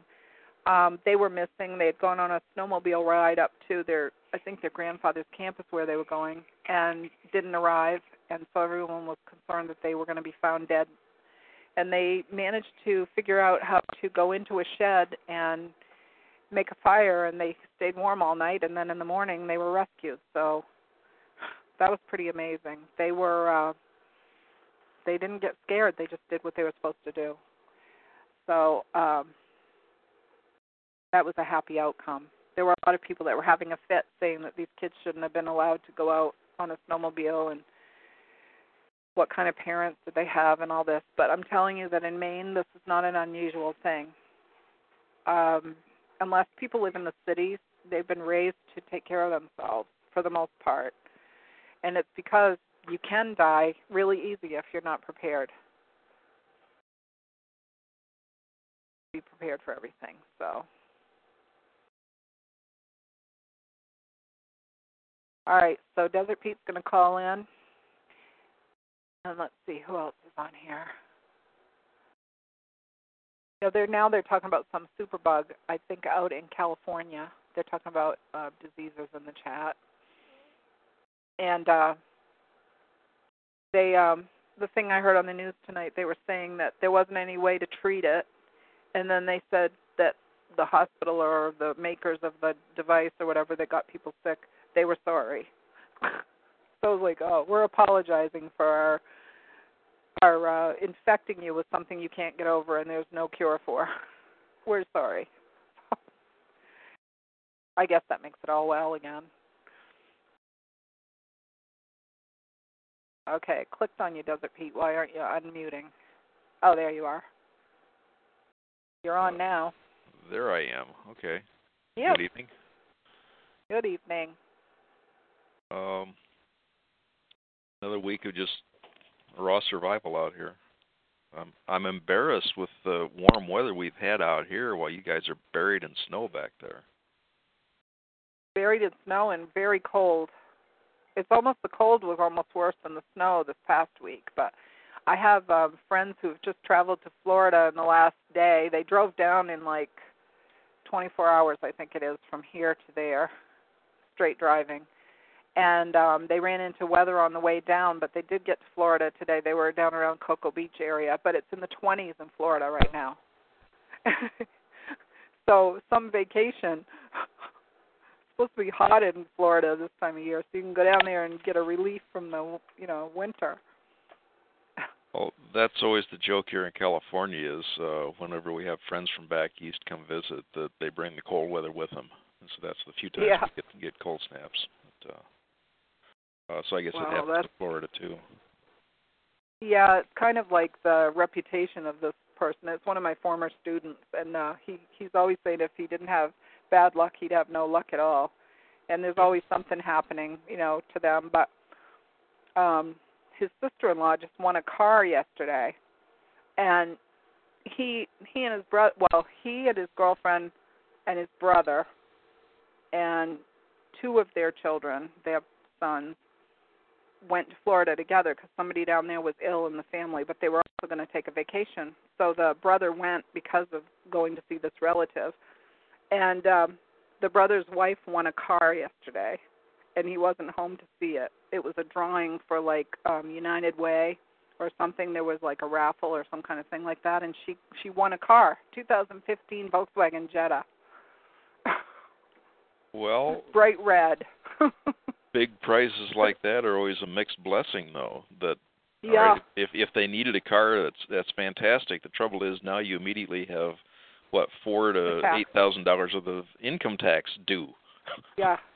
on- There'll be something that'll happen. There always is, but it was just funny because they're always saying, "Yeah, right, no good luck." They never have good luck, and then she wins that car. yeah. and, um, they they So they just that was added pretty cool. they just added thirty or forty thousand dollars to their income tax, and the IRS loves. Yeah, really. Yeah, she might end up having to sell it just to get the money out of it, but I don't know. I suppose they'll decide that later. So what else That- is happening out there? Anything? Uh, well, the weather's been good, but uh, the economy is still miserable. I'm I'm not seeing much happen at all. Uh, on the electric motor front, I'm seeing uh, oh typical Silicon Valley one-upsmanship going on here. Uh, the Yeah. stories come out that Apple wants to invent an electric car, and to do so, they are stealing people from Tesla Motors and the Hmm. story got reported that they are offering engineers who used to work at Tesla a $250,000 sign-on bonus along with an extra 10 or 20%, I forget the exact number, above what Tesla was paying them. Wow. Uh, Apple is sitting on something like 178 billion dollars worth of cash. Uh, the CEO doesn't have enough ethics to pay that out as dividends to the stockholders. No, they want to acquire something else. Um, whatever. That that's his decision. It's not a position I've ever been in to to decide what to do with that much money. But uh but things like that are uh, are going on out out here in the uh the land of fat cats in Silicon Valley. Uh which is not really helping anybody. Uh it's just going to allow uh a few more guys to buy nice houses up in Silicon Valley is all that's going to amount to. Maybe uh, a hundred people are getting transferred. It's not mass hiring. I mean, the the good old days of aerospace when when aerospace landed a multi-billion dollar contract from the Pentagon, they went on mass hiring sprees, and that's how I got into aerospace. Was uh, dumb guy who's uh, uh, a a wannabe recording engineer uh, suddenly hears that uh, that Lockheed is hiring because they got some big contract. Nobody knew exactly what it was at the time, but they hired people off the street and trained you, Wow. and they had Yeah. excellent training. This was not. Uh, th- these were not poor level teachers. These are not what you find in public schools. Uh, these were the real engineers who had designed parts for the Hubble, uh, structural parts, and were presently designing L1011 parts and real stuff that really worked. And those were the teachers that taught us how to make this stuff and how to how to run machines. So Lockheed's training is, I consider that that's the best teaching I've ever had. It was teachers I could respect because I knew they knew how to do what they were talking about. Yeah. Uh, I mean, we were taught how to do stuff. We weren't taught to go find somebody else to do it. uh-huh. So, and I don't think that that continued. I don't think that teaching style continued past our generation. Honestly, not No. that much. Well, the the record stands now. Silicon Valley doesn't want to pay, except in this rare case of of stealing employees from another company. It was a comment I made to my one of my friends here. Is is the best way to find a job is to already have one with a hot company, so that you get stolen stolen away from them. But uh, Yeah. if if you are between jobs and have nothing to offer, nobody wants to talk to you. Uh, man, it's it's the old spouse cheating on his wife routine. There's uh, it, it goes both ways. Uh, Somebody cheating on their spouse because they they'd rather chase with somebody that's already taken rather than looking at somebody who's legitimately available. Uh Yeah. it's just human nature, I guess. But uh but Silicon Valley is no better. Uh now they're they're offering these enormous bonuses. I mean, 250 that's a quarter million dollars. So for every 4 people they hire, there goes another million just in hire-on bonuses. Uh so when they're throwing out big numbers like that, uh it's helping a few, but it's it's not fueling California's economy at all. It's it's still as tight out here as anywhere. I think Yeah. we just have to stop looking at what they're doing and just do our thing. Yeah. No, that's the conclusion I'm coming to because they they don't really care about what happens to everybody else. And Yeah. they're going to care eventually because they can't do all this stuff themselves. They don't even have the talents to do it themselves and they think money is going to buy anything and at some point it's not going to buy anything for them. It's just you know, Uh, yeah, the uh, the stability of the U.S. dollar and several other world currencies are are up at stake right now, and we've got this uh, crazy ma- manipulation going on, trying to trying to harm Russia, but it's also a disaster for Venezuela and several other oil-producing countries. Uh, Saudi Arabia is going to weather it for a while, but uh, I don't know how long that's going to happen. I was I was hear, even hearing indications that it, it's starting to have its, its effect over in United Arab Emirates. Uh, so that's the land of Dubai and glamorous skyscrapers and and island Yeah. cities and and whatnot. And uh, oh, well, they may have to tone right. that back their uh, their extravagance a bit. I saw, I saw something today. I didn't read it, but it was supposedly United Arab Emirates and Saudi Arabia were going to be funding Hillary's campaign, and I I looked at it and went, yeah, well, I'm not even going to read that because I don't care. We pretty much know that the big money comes out whenever they want a certain person in office, so possible. Yeah. Well, Oh. Clintons have, get, have been getting away with uh, with breaking constitutional law and and using international funds for years. Uh, they're they're now f- finding that one of the biggest donors to it was was coming through Swiss bank accounts and and offshore uh, locations. That's finally getting exposed. Uh, another little tidbit was a uh, a million dollar donor to the Clinton Foundation was Newsmax, supposedly a conservative online website. I haven't heard of that for a while. Are they still running around doing stuff? I haven't heard of Newsmax for a while. Well, they're still there. I uh, I gave Huh. up on them when uh, when a lot of their editorial content was turning neocon, and I don't consider neocons as conservatives. They are frauds. Um, Well, they're certainly out to help themselves, that's for sure. Yeah, but uh no, that was uh, a tidbit I just saw on the news today. Was a million dollars tracked back to them, and that Huh. I guess the uh, the founder, the publisher, I forget the guy's name, uh, has been buddy buddy uh, lunch buddy with uh, with Bill Clinton since 2007. Well, what's that all about? Well, uh, yeah. it doesn't well, take long to make the associations, anyways. if To it's see uh, who's, who's the friend. If it's glossy and glitzy and has no dropouts, it's it's probably corrupt.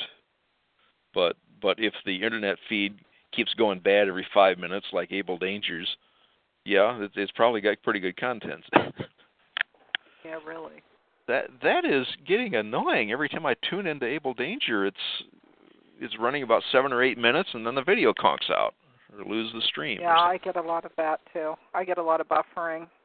I remember when Craig was saying he thought it was because Field didn't have the correct settings on his computer, and then it would clear up for a while, and then it'd go back to bad again. So I don't know. Maybe they just need some technical people there that, you know, want to mess around in the equipment and see what's going on. Yeah. Well, I, I just Similar stuff happens to Jack because his computer's full of stuff. Jack on Aroostook Watchman. Uh, does his crash often, or? Oh yeah, he's always he's always having Yeah. trouble with something. And it, I just I said to him one time when I saw him, I went, you know, I'd love to get your computer and just clean it. It's probably full of like malware and who knows what else. But he puts a lot of stuff on there, and then when he tries to open Windows, he ends up you know losing it or whatever. He he always says, oh, this computer, you know. But I don't know if he cleans it of all that junk. Yeah. Not Uh, sure. Well, as as time goes along, we all need more and more powerful computers just to be able to do the same thing. Just to be able to tread water and stay where we're at, we need a more powerful computer to stay there because these web browsers keep getting fatter and fatter with more bloatware. Uh, Yeah. Man, I I used to be thrilled about Mozilla Firefox, but my gracious, it eats up my resources lately.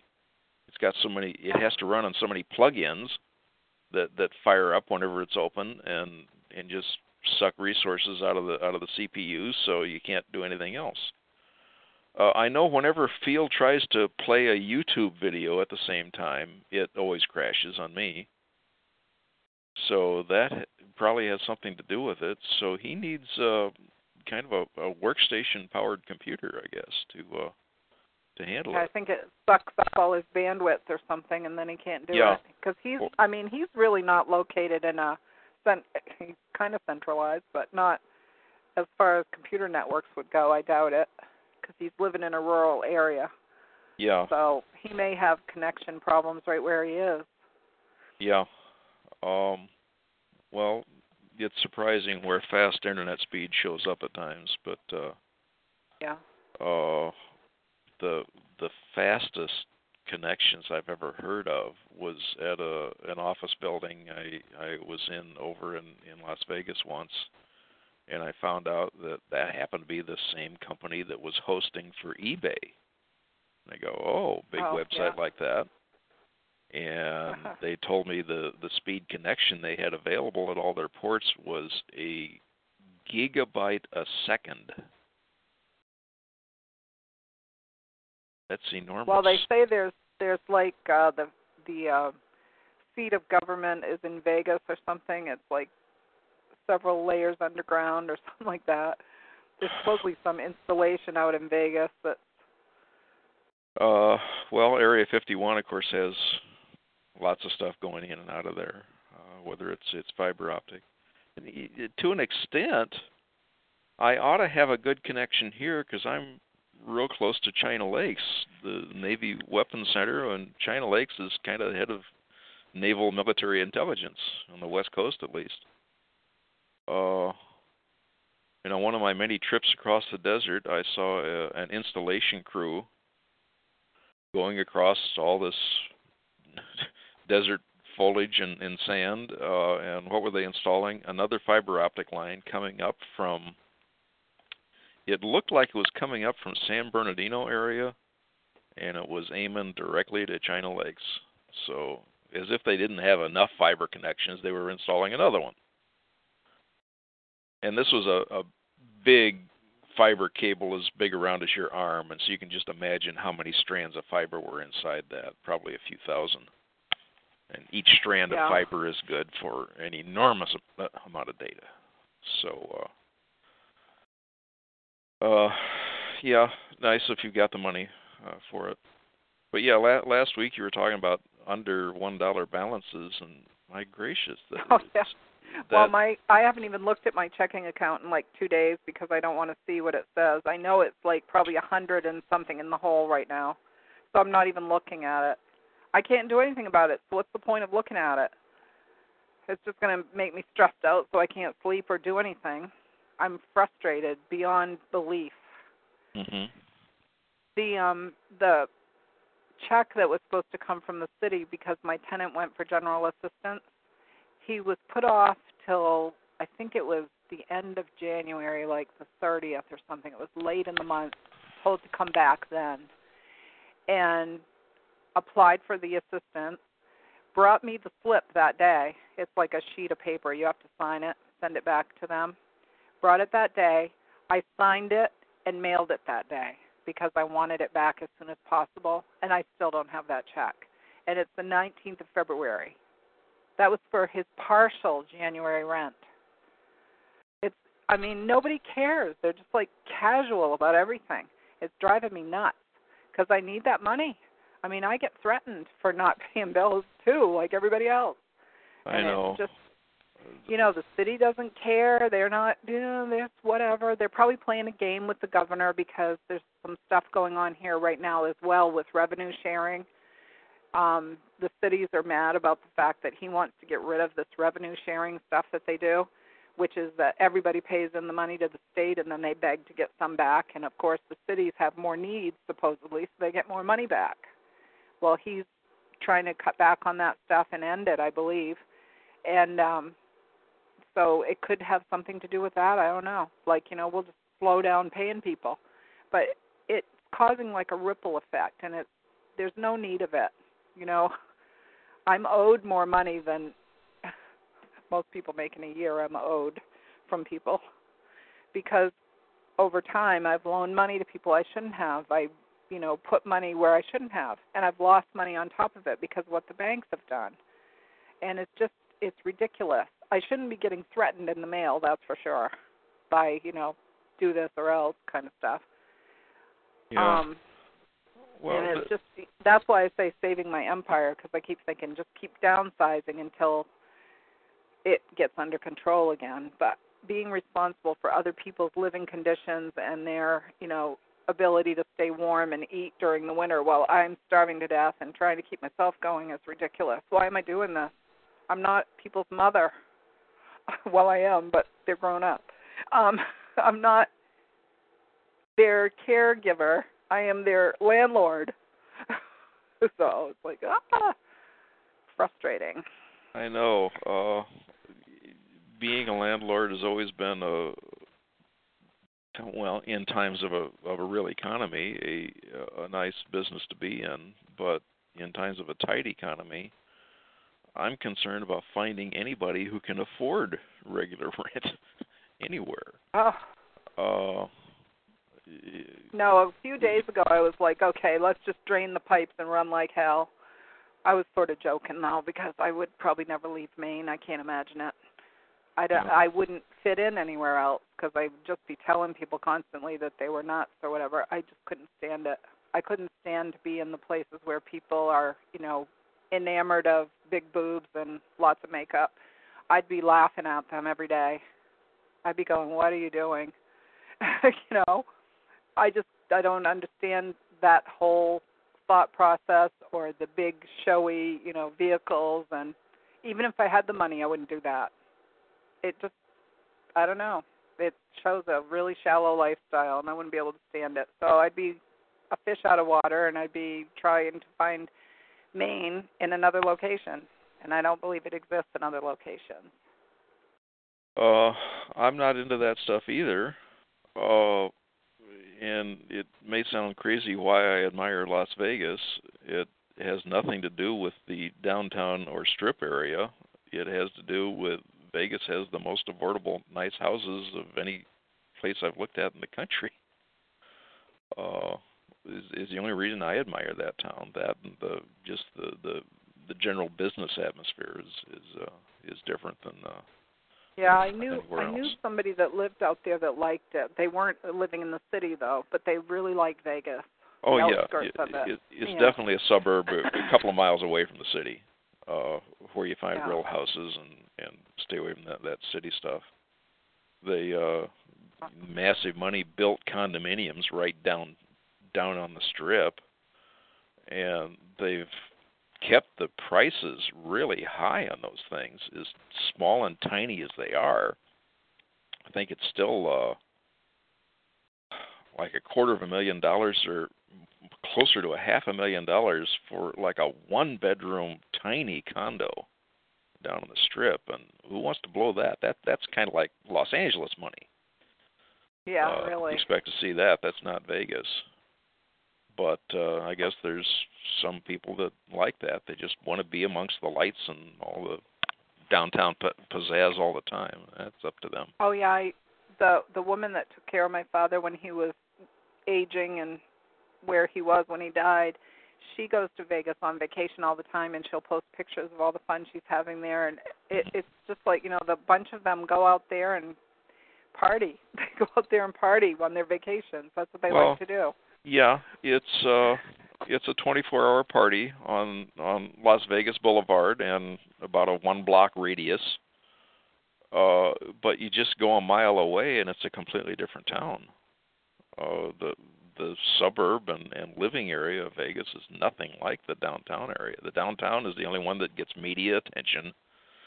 Uh and that's all you ever see on television is uh the flashy lights and and all the the gaudiness of of that but Yeah. uh but man you go a mile away from there and you find some beautiful homes at reasonable prices for what you get Yeah. uh Thing is, so Nevada is just full of government land. I remember that from the Bundy Ranch stuff when I saw the map of Nevada, and there's hardly anything that's yeah privately owned in Nevada. well what, true That's when when you get when you get 30 miles away from from Las Vegas now now you're out in the desert jack and radioactive jackrabbits Yeah, well, it's like I mean that that's blowing over people that live there. And then there's Harry Reid too. I mean, it's like you oh. know, yeah I don't know Harry Reid. I know some of these people in Maine. So you know, I think we can make a I think we can make an impact in Maine just for the mere fact that we don't have as many people here and so we have a, an ability to go directly to them. I'm really happy that people are going directly to them at the end of the month. well, if Not you've that seen the, far apart. It's like what, six no, wait, seven days from now is when they're gonna be there at the court, I believe. So that's pretty cool. Well, if you've seen the the pictures Drudge has been running of Harry Reid lately, he looked No. like he walked down the wrong alley at the wrong time of night. Oh, I Uh, knew he'd gotten supposedly something had happened to his face. He fell on like a treadmill or something. That's well, yeah, said, he, I believe. he claimed a uh, an exercise accident, but he he looks like Yeah. he was beaten up by a gang of street thugs. Yeah. Uh,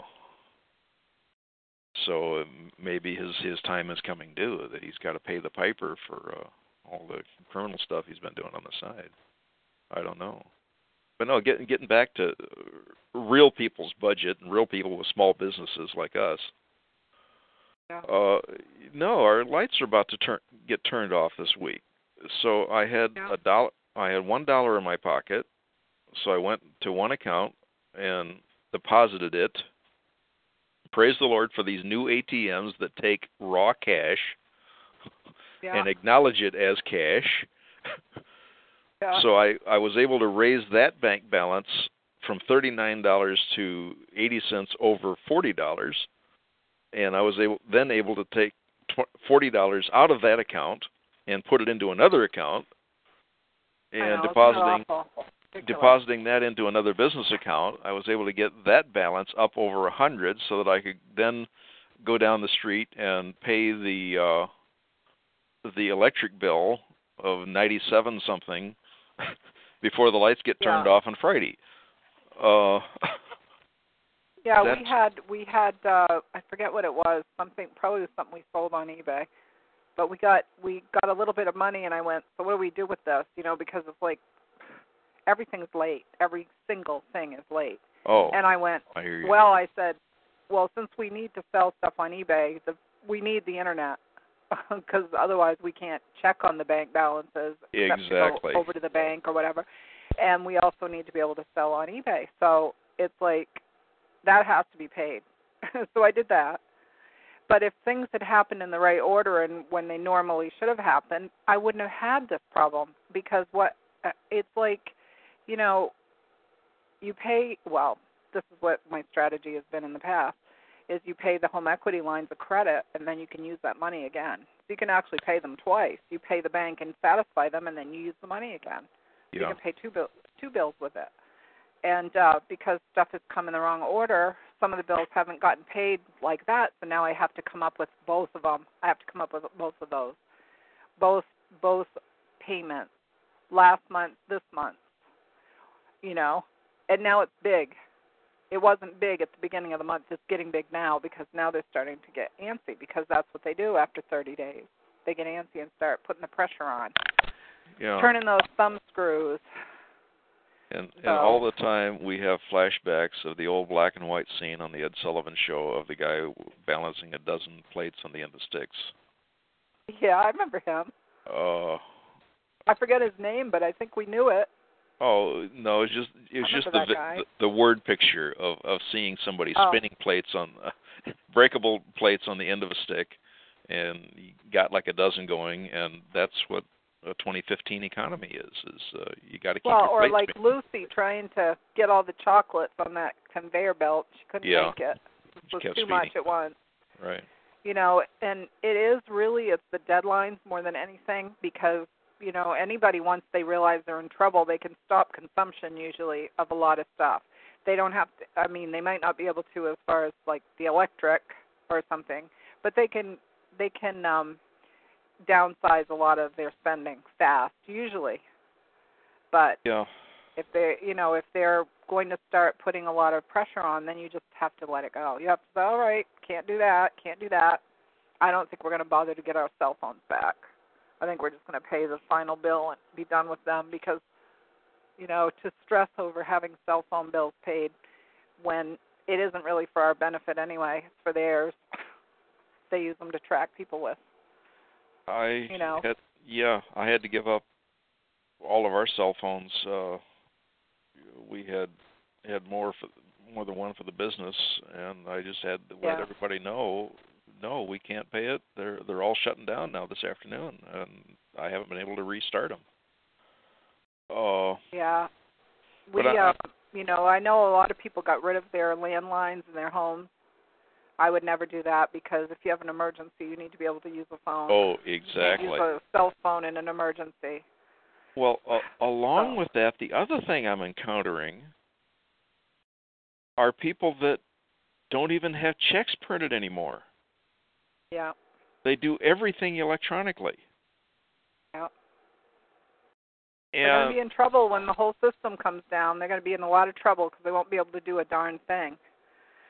that be- became kind of a personal issue with an otherwise good friend where I did him something of a favor that was worth a certain amount of money and he offered to remunerate me for my time and I said thank you just mail a check to this address oh he doesn't have checks anymore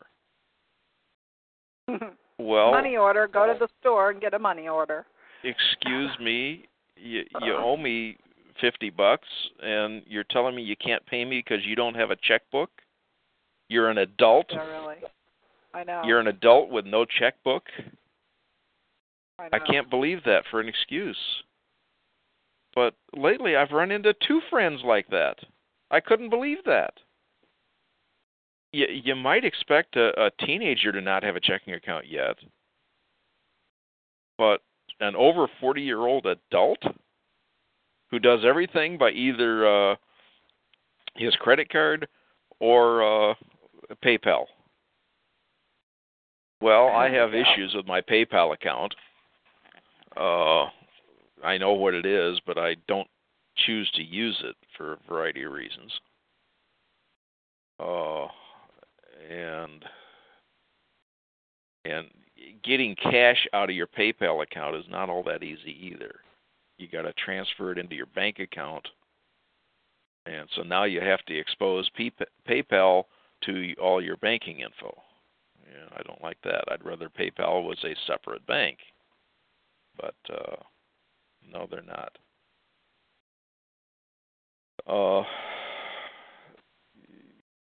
you've probably encountered this other thing as as we're both looking into establishing priorities here to to allocate that hundred dollars onto whatever it can actually cover. And most often than not it doesn't cover half of what it's supposed to. Uh my priorities keep changing kind of by the hour. Yeah, That, because uh, you can't count on anything. You've got to keep reassessing and come up with some some other idea of how to do things. Okay, That's the, the how ra- I I see it.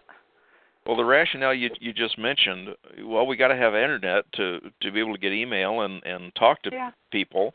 Okay, so now internet is top on the priority. But what if they're going to Yeah, turn your but what about off? the insurance? What about the insurance on the car? Can't just like not have insurance on the car. What about the car payment? If you don't pay that, they're coming to get it. Then you won't have any transportation. Exactly. I am just sick of it. I'm sick of having to worry about all this stuff. It makes Exactly. me really upset and ticked off, and that doesn't do any good either because being upset and ticked off doesn't solve any problems. It's just a way to rant and rave and get emotions out. But you I've you learned since I've gotten older. you you just rattle off the same list I'm facing here. Uh, oh, I think Yeah. internet is is top priority. No. What if they turn off the power? You can't even turn on your computer. Okay, well maybe I better pay the power first and then the internet next. And then okay, so now I'm ab- I'm still able to talk to people uh with the internet. Oh, but now they expect me to show up somewhere. Now I better have a vehicle working. And you're right. Well, one Uh, thing, if the lights are off, they can't call your cordless phone and tell you stuff either. Because if your lights are off, then that's not going to come on. Yeah. Well, our, our internet is tied to our telephone line here, so we have to keep the the landline going with Mine is on my phone now too because I took a package deal. And Same the reason here. I did it was because of getting cut off from my phone last winter during the worst part of living. I'm Well, I'm glad I'm not at least at that point because that was pretty bad last winter and I was swearing that we were not going to do that again. Ever do that again and look what happened. You just can't count on anything. You think you know what you're doing and you plan on it based on your previous experience and what you think's going on and then the next day you get up and it's totally different they've changed something again and you know i used to think okay they're you know they're working against us they're working against us and think that's not really a healthy way to look at it that they're actually out to get us but it's the truth and it's been the truth for a long Yeah. time They're painting us into a corner. yeah I guess the only thing we can do is is blow harder and dry off the paint. uh yeah to, to get out of this, this trap that we're being painted into. Uh, because yeah, now, now I'm facing another dilemma. Uh, one of my corporate registrations is in default status, and as far as state registrations go, you you they have several levels of delinquency. Default just means you're late, but if you go Yeah. a certain period of time, they revoke it, and yeah. then Yep. it gets real expensive to fix it after that. And then if you let that go a certain period of time, it falls into the permanent revoke station condition. And when it's permanently revoked, you got to have a team of attorneys to pull that thing out of the fire. Yeah. Uh, so uh, anyway, all right. So getting back to the square one, we got to keep communications going. Okay, well, so my communications went well. Now I happen to have an investor interested in helping me out with a substantial amount of funds. But Yeah. the first thing they check is the credibility of your corporation. Oops. Now I got to get that bill covered. Yeah, really. It's uh, you know, it's like at some point you just say, I don't care. Because what can you do about it? Unless you're good at print, printing money in the basement that'll pass for real. You know, not that I'm saying anybody should counterfeit money except for the government, but well, yeah, Um, the Federal Reserve does it all the time, but uh yeah, they print out whatever they want, so they don't have any needs. They don't even need money anyway. They just really, when you think about it, they don't. They do whatever they need for free, pretty much. We think what's going to happen here in Bangor is going to be interesting because they've put an awful lot of stuff, a lot of improvements, and like I said, some infrastructure things that the people in Bangor didn't really want, but they just did it anyway, and and um, figured they'd have their their money to work on, you know, work on this stuff indefinitely. And I think that uh, LePage has put a monkey wrench in that with some of this revenue sharing stuff. They, I don't think they know what they're going to do now. it's going to be very interesting to see the, what the summer looks like coming because um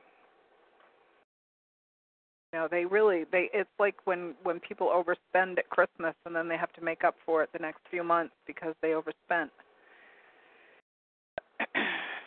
yeah, that's why I don't think I've had a a typical Christmas for fifteen, twenty years. no Uh, the yeah. Jenna all that part of my life was- yeah, all that part of my life was back when I lived in the city, but uh I I just can't Yeah. do things that, like that anymore. Uh yeah so i think uh, that most people would be better off just living a very simple life and stay out of sight. You know?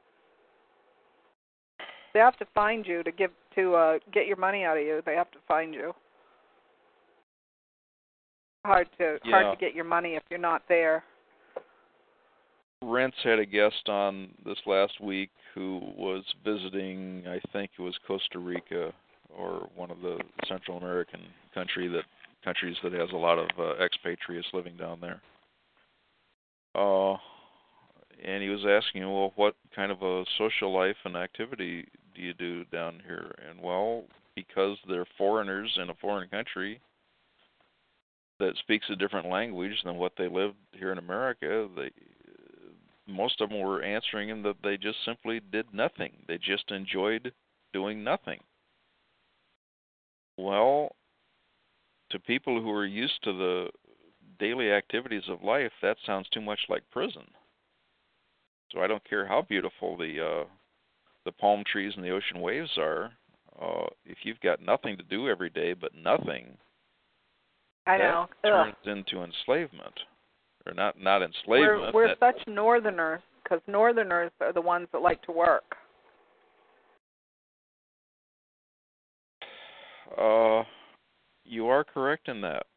Uh, yeah most, we like to have something to do we don't want to just sit around most civilization advances have come from well above the equator, and it seems the the laziest lifestyles are people who see the sun rise and set at 6 a.m. and 6 p.m. every day, of the year and never have weather concerns. That's equatorial living. And you really don't see ingenuity and brilliant inventions and civilization advances coming from any country right next to the equator on any Yeah. continent. Uh, nature is too nice to them, and, and they don't have any reason to go out and improve anything. Well, I mean, I can see why if somebody's having good, a good life and they have everything they need, that they wouldn't see any reason to change that. I mean, Yeah. I, I think they have a right to decide what they want to do in their own little village or whatever, their own town. But what we've had happen to us is that we've allowed people to come in and tell us every aspect of our life, what we're going to do, and it's not to suit us, it's to suit them. And that's where the that's where the conflict lies. That's why when um Jeff Gratwick came to the door talking about his candidacy and how he wanted to, you know, help with all these things. I mean, he came riding up on his bike. I talked about him before, and Dottie probably knows who Jeff Gratwick is. He's um I think he retired now, but he was a doctor. And um very much into the, you know, sustainability stuff, which immediately raises red flags with me. I just go, okay, that's UN Agenda 21, you know. And he was talking about all the different things that were going on in Bangor and how, you know, they were going to be doing these nice neighborhoods downtown and revitalizing and all this stuff. And that it was better. And I said, what do you mean it's better? And he goes, well, it's just better. It's going to clean up a lot of that old stuff down there. It's going to be, you know, he was trying to promote all the things they were doing, how great it was. And I said, well, I said, "What if I don't want to live in one of those places?" And it, he just went blank. I knew then that he couldn't put his brain into another place. It was just that was the way it should be for all mankind, basically. It was the best way to do it, and by gosh, we were going to find a way to do it. And I just looked at him. I said, "What if I don't want to live in one of those houses or one of those condos or whatever they are, apartments in high density neighborhood?" don't I have a right to decide where I want to live? And he was just like flabbergasted because he couldn't imagine anybody would think that it would be better not to live there. Mind you, I doubt he would be living there. But that's how these, you know, they get in these like one track mind things where it's just everybody should do this. It's just everybody. And whenever I hear that now, like when they have like specials on TV or something, they're talking about some project or the people somewhere, and they talk about the community. I always go the community because they even say it like that. Um, that everybody should be doing the same thing because that's the right way to do it. They just don't even get individuality at all. You have to force it right into their face. No, I don't know why. Yeah, well, yes, if you follow our uh, our northern innovation uh, theory to its extreme, that the most innovative people in the world should be Eskimos, but that really hasn't proven the case either, other than learning well, how to insulate survival, a, a a house made out of snow, Yeah. Which is pretty innovative. Yeah, that was something. You made me think of something I was going to share too that I forgot about until you just said that. Something somebody in Bangor did that was really cute. It was a neighborhood project they did, and uh, I don't know if I can find it again. But anyways, keep talking. It just related to igloos and and Eskimos. Cute project they did. Hmm. Put a link to it so they can see it. They made an igloo is what they did in one of the neighborhoods during that really cold spell. Uh-huh. They all got together and did it, and it was just really cute. I know you See, don't some follow. of the neighborhoods they do what? I, I know you don't follow cat pictures, but uh, have you seen that viral thing going of uh, a lady opens up her her door, and there's a snowdrift that's like two thirds of the way up on the door, and so she puts a dish of cat food on top of the snowdrift. Then you see this big old tomcat comes flying, bursting through the snowdrift into the house. No, I didn't see it. One one of many funny cat videos out there. But, uh, I do look at some of the cat things. Apparently, the internet likes cats. Uh, yeah. Uh, I didn't grow up with cats in the house, and and um, so I'm not a cat person really. I've never other people's cats I've liked, you know, but I've never really. I had one cat that was really nasty, and I didn't really want another one after that. well, But- any pet is upkeep too. And yeah, condolences well- to to Val Am, by the way, for for losing Mr. Jed there. Uh, Oh, she did. I uh, missed that. I'm sorry, yeah. Belliam. I guess he uh he tangled with three three ornery, ornery gangland dogs. he messed up with dogs. Oh, horrible. A lot of a lot of people have lost pets in the last week or two. It's it's almost like too much lately. I don't know what's happening. These poor animals. A lot of people have lost their animals in the last week or two. People that I know. Well, chaotic animal Uh. behavior is usually an indication of pending seismic uh activity. Uh is one of the stories. I missed that whole thing. I'm sorry, Val. Oh my gosh, she talks about Mr. Jed all the time. He's like, uh, you know, definitely a member of the family. Uh yeah. Here's the little link to the thing that I was. Oh nope, that's the hospital superbug again. What did I do? I didn't copy it right. The link right. That thing about the hospital superbug, I put that up earlier. Okay, here's the um, multicolored igloo brings the Bangor neighborhood closer together. They did this as a like a project of the neighborhood, and it was so cute. It has a picture of it, and um, Little City neighborhood is what they're talking about, and it's over. It's, I could overlook it almost from where I live because there's a stream that runs down through Bangor, and I'm on the west side, and they're sort of on the east side. Little City is um, near St. Joseph Hospital. It's bounded by a few of the older streets, and it's a, it's an older neighborhood, but the houses are nice in parts of it, and um, they apparently this bunch of people that live in that neighborhood get together a few times a year and do things as a group. And what they did was they dyed um, ice blocks with food coloring, and they made an igloo out of it. And um, so the pictures there and stuff. Kind of Okay. cute. Cute idea. If my slow computer ever catches up with it, I'll be able yeah, to look at it in a the few link minutes. is there. You can look at it whenever you want. But um yeah, I I always thought it'd be fun to get together with with neighbors and do something like a um like a block party or something because nowadays people don't know their neighbors anymore. And you don't have to be living in each other's houses to get to know them and all it would be is like, you know, do a cookout in the summer like or have a street dance or something, close off one of the streets and get together and just say, you know, this is where we live and if you need anything, you know, come on over. That kind of thing, just to make it a little friendlier. Um Yeah.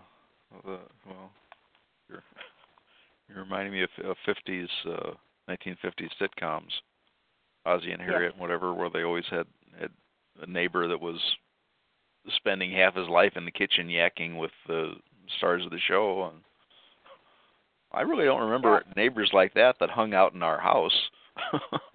that was kind well, of we a- didn't have we didn't have people that stayed like all day or anything, but we had people that would come to our house when I Uh-huh. was growing up. Um and I I had said this to my boyfriend before too. I think it was the same where he grew up. But you would be like say you were home and and uh it's quiet afternoon or something on Saturday or something and people would just show up at your house. uh-huh. They would just come visit. You didn't have to make an appointment. These were your friends or your family and they just come over. Yeah. Like, you know, we were going to the store and we thought we'd stop in and see you guys. Like, okay, we'll put the coffee on. And it, we never thought anything about it. But, you know, things changed, people's schedules changed. And um they started to be you know, like resentful of their time. It's like, oh, you can't just drop in on me because I got stuff to do. You know, I only have one day off a week or whatever. But in the old Right. days, it wasn't like that. You know, As- and if as you were a busy, kid- you just told them. Yeah, as a kid, 50s and back in the 50s and 60s, I guess I remember th- uh, that too. but moving out of my own, I I pretty much immediately moved to Los Angeles, and suddenly I'm in a big city. And it was uh, every man to himself once you're behind your closed doors. Well, I think that people also, when they got in each other's business, they tended to uh, interfere, and it was like hard for people to say, "I don't need your advice on that," kind of thing. People Yeah. changed. Back then, I mean, if if our neighbors had come over to you know talk for have a coffee or whatever and talk for a little while, they respected the fact that you know at the end of the afternoon you've got to get busy and make dinner or whatever. They wouldn't hang out through like dinner and you know Yeah. they were more respectful of you and Yeah. it would be like if you were if you needed to go somewhere you would just tell them i need to leave so i'm going to have to leave you know i can't visit anymore because i have to leave to go somewhere i have a doctor's appointment or whatever and they would say oh i'm sorry okay we'll see you later and they'd leave so it wasn't like it was really imposing on you it was just that they were friendly enough to come in and like if somebody was working on something like if you were busy redoing a room in your house and you're painting, they would help you. They wouldn't just sit there and take up your time. They would actually help you get it done. So it was just different. You know, we had a different type of atmosphere growing up. So let's see, what are they talking about in here? They're talking about solar panels and uh see they got their whole uh energy thing going on in here. Desert Pete. They're talking about their solar panels. Mm. Uh, and I can't talk and read at the same time, so I know, me either. I'm missing my favorite topic there. Well, they're just uh, they're not really going in depth on it too much, but Something just went boom out here. It's a little late. oh, that's not good. In real life, you mean? Yeah. It's a little late for Huh. Sonic Boom.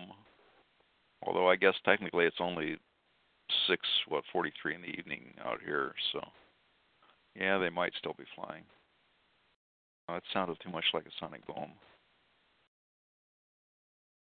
Hopefully, everything's okay. Well, They've been having meteors coming in lately, and those will make noise. somebody's in a hurry to get somewhere. Uh, Yeah, well, the meteors that um when they come in, don't they make a sonic boom also? Uh, I guess I've been told they do. I've never experienced one. I've never experienced one close enough to me to to hear anything like Remember that video of the Russian one that broke the windows and everything? Well, that Russian one, that was that was amazing that that many people had uh dash cam cameras rolling when it came in. Yeah. Uh 'cause to see it that it may have been that it wasn't. It may have been something else. It could have been a weapon, actually, but Oh, there's that story too. But the but Yeah. the point is several cameras caught it. And Yeah. that was uh well, it just inspires you to why everybody needs a, a their own dash cam. Don't don't wait for the police to be the only ones with it. Uh, get one of your own yeah. because uh bizarre stuff jumps in front of your car at times. It'd be nice to uh to document it. I know when I was uh driving for Honda and we had to put on about 300 miles a day at uh, driving uh I was on the evening shift and so driving back to the course one night way out at the edge of my headlights I saw something and okay, I was on a, a divided set of of like almost interstate highway at the time. And I remember seeing something leap across the road and it only touched the ground once. And that's so that was like seven to ten foot strides between the edge of the pavement and the center and the and the next edge of the pavement. And I realized a mountain lion had just come down from the hills and it had just crossed the road in front of me. Yeah. I, I wish I'd had some dash cam footage of, of that. Uh, because, man, those things can really jump along. Well, yeah, 10, 15 feet per, per, per leap uh, when they're in a hurry to get somewhere. Uh, and I had just experienced one. So. Yeah, the deer that landed in front of my car appeared out of the sky. I mean, it just came right down right in front of me. So some of them they don't actually run; they they do that bounding thing, like you said. You just Yeah. see it; it's like this huge leap or something. Uh huh. Um, you don't see them coming, so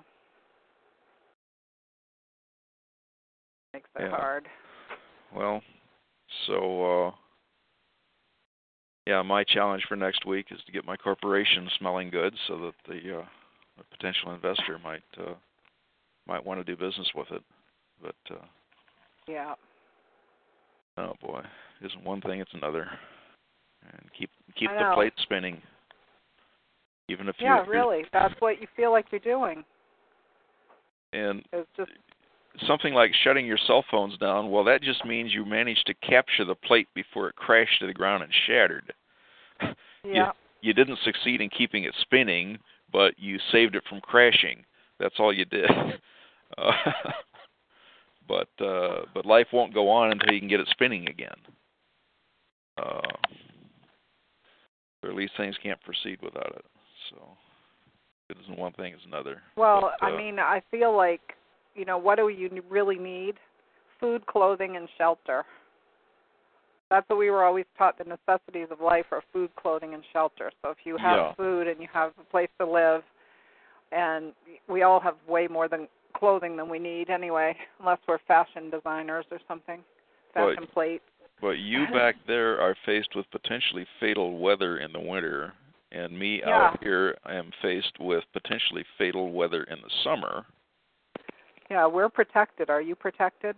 Uh, We're protected by our utilities that's utilities it. commission that they That's can't just shut your power off and make you freeze to death in your house.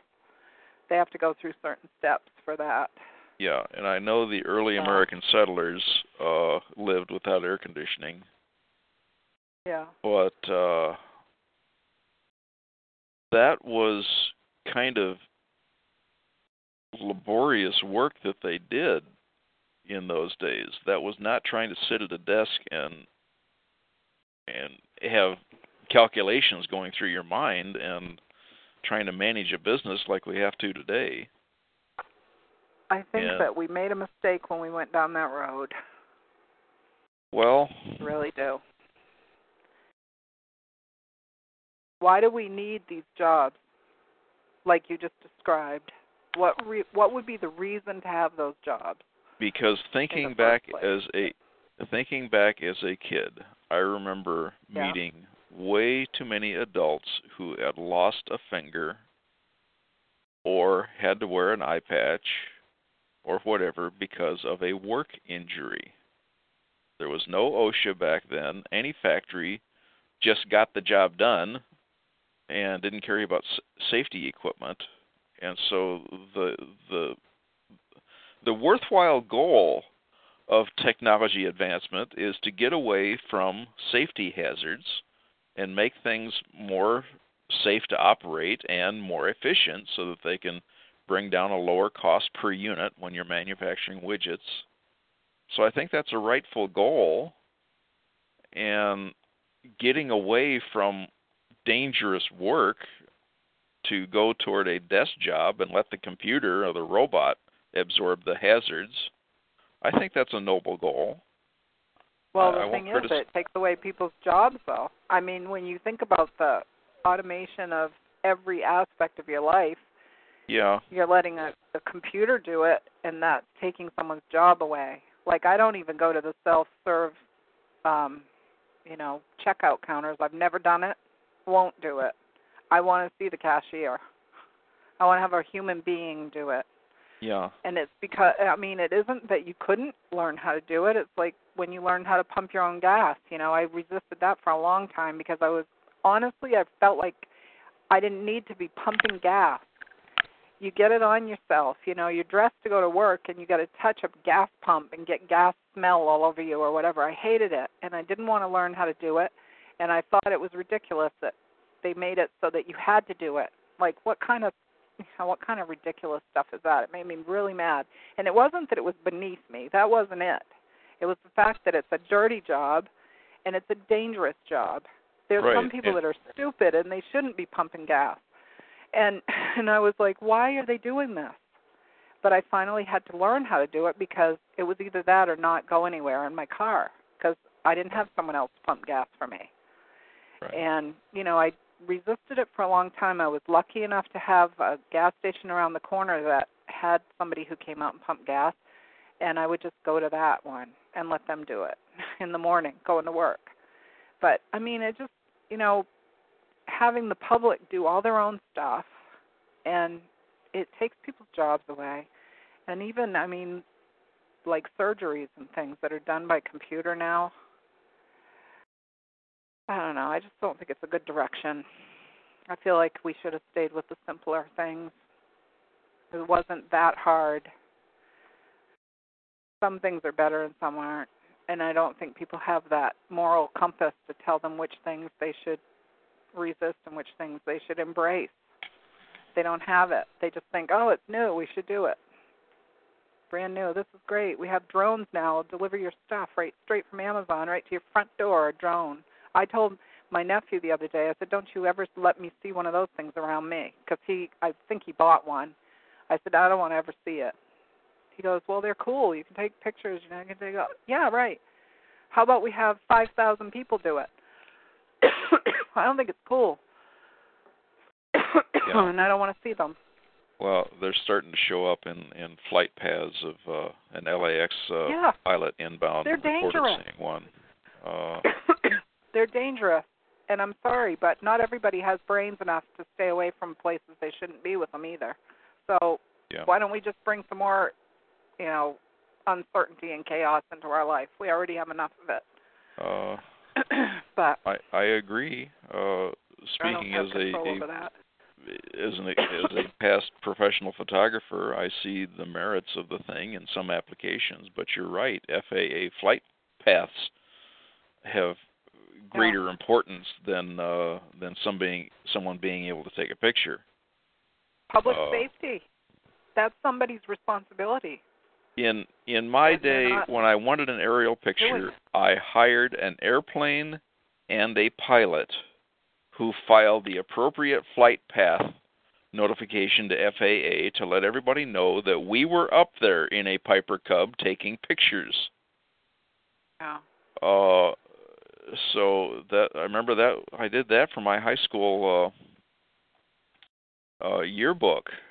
Is I wanted a, an aerial picture of of the high school building, and so I went to a local airport and hired a pilot in, the, in his plane, uh, just so I could take some pictures.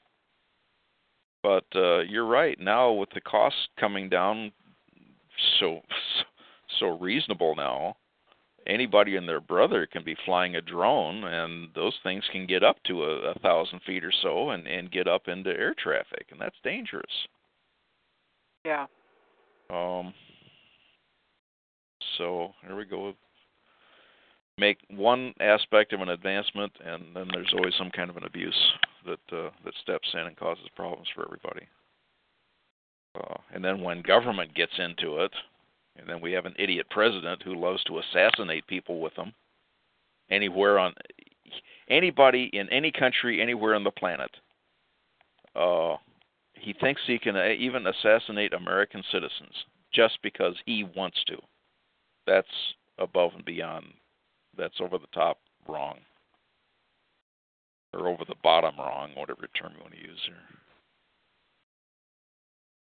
Uh, so no, here, we go with, with my uh, my pacifist stance of uh, drones and landmines are the two most immoral weapons ever invented because they kill innocent people. They don't uh, they don't target anybody who's a real enemy and a real uh, well enemy combatant if you want to use that term.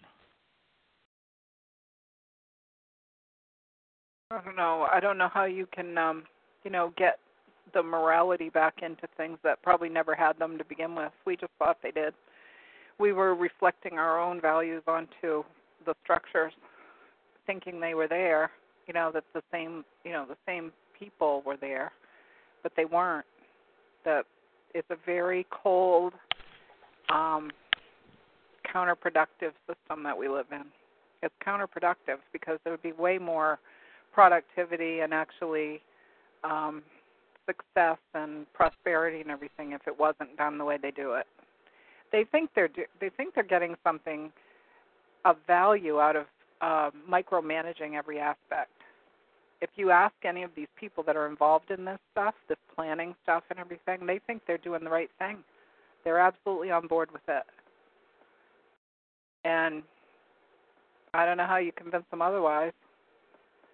You know, you're you're counting the seconds on a clock, right? Milliseconds of productivity while you're wasting like hours or days. It doesn't make any sense to me. Everything's that bottom line. And the the money's not even real. So it's just we're living in a complete um scenario here of unreality. That's my opinion of it. And so I try to spend a lot of time out of that during the day. I try not to think about it too much. Just continue on with what I know I should be doing and hope it works out.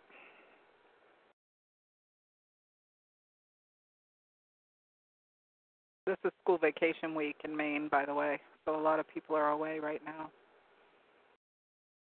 Next week it'll be geared right up again. Vacation. It'll start set. the system will start rolling over people again with its its uh, normal pace. Isn't spring break already? Is it? Or Well, for Maine, uh, schools get out in February and then they get out in April. They have two separate weeks for school vacation. They have it during the week of President's Day and they have it the week of Patriots Day, which isn't celebrated everywhere in the United States, but it's um usually I think it's the third week of April. So that one of the holidays falls within that week. see, we had President's Day on Monday. Huh? We had President's Day on Monday Yeah. this week. see that would have normally been a day off from school, but it falls during the vacation, so they don't lose that. Oh, my calendar says this is Chinese New Year's today. So Really? ha- Happy New Year, I guess. Okay. I knew it was sometime around now. I just didn't know exactly which day.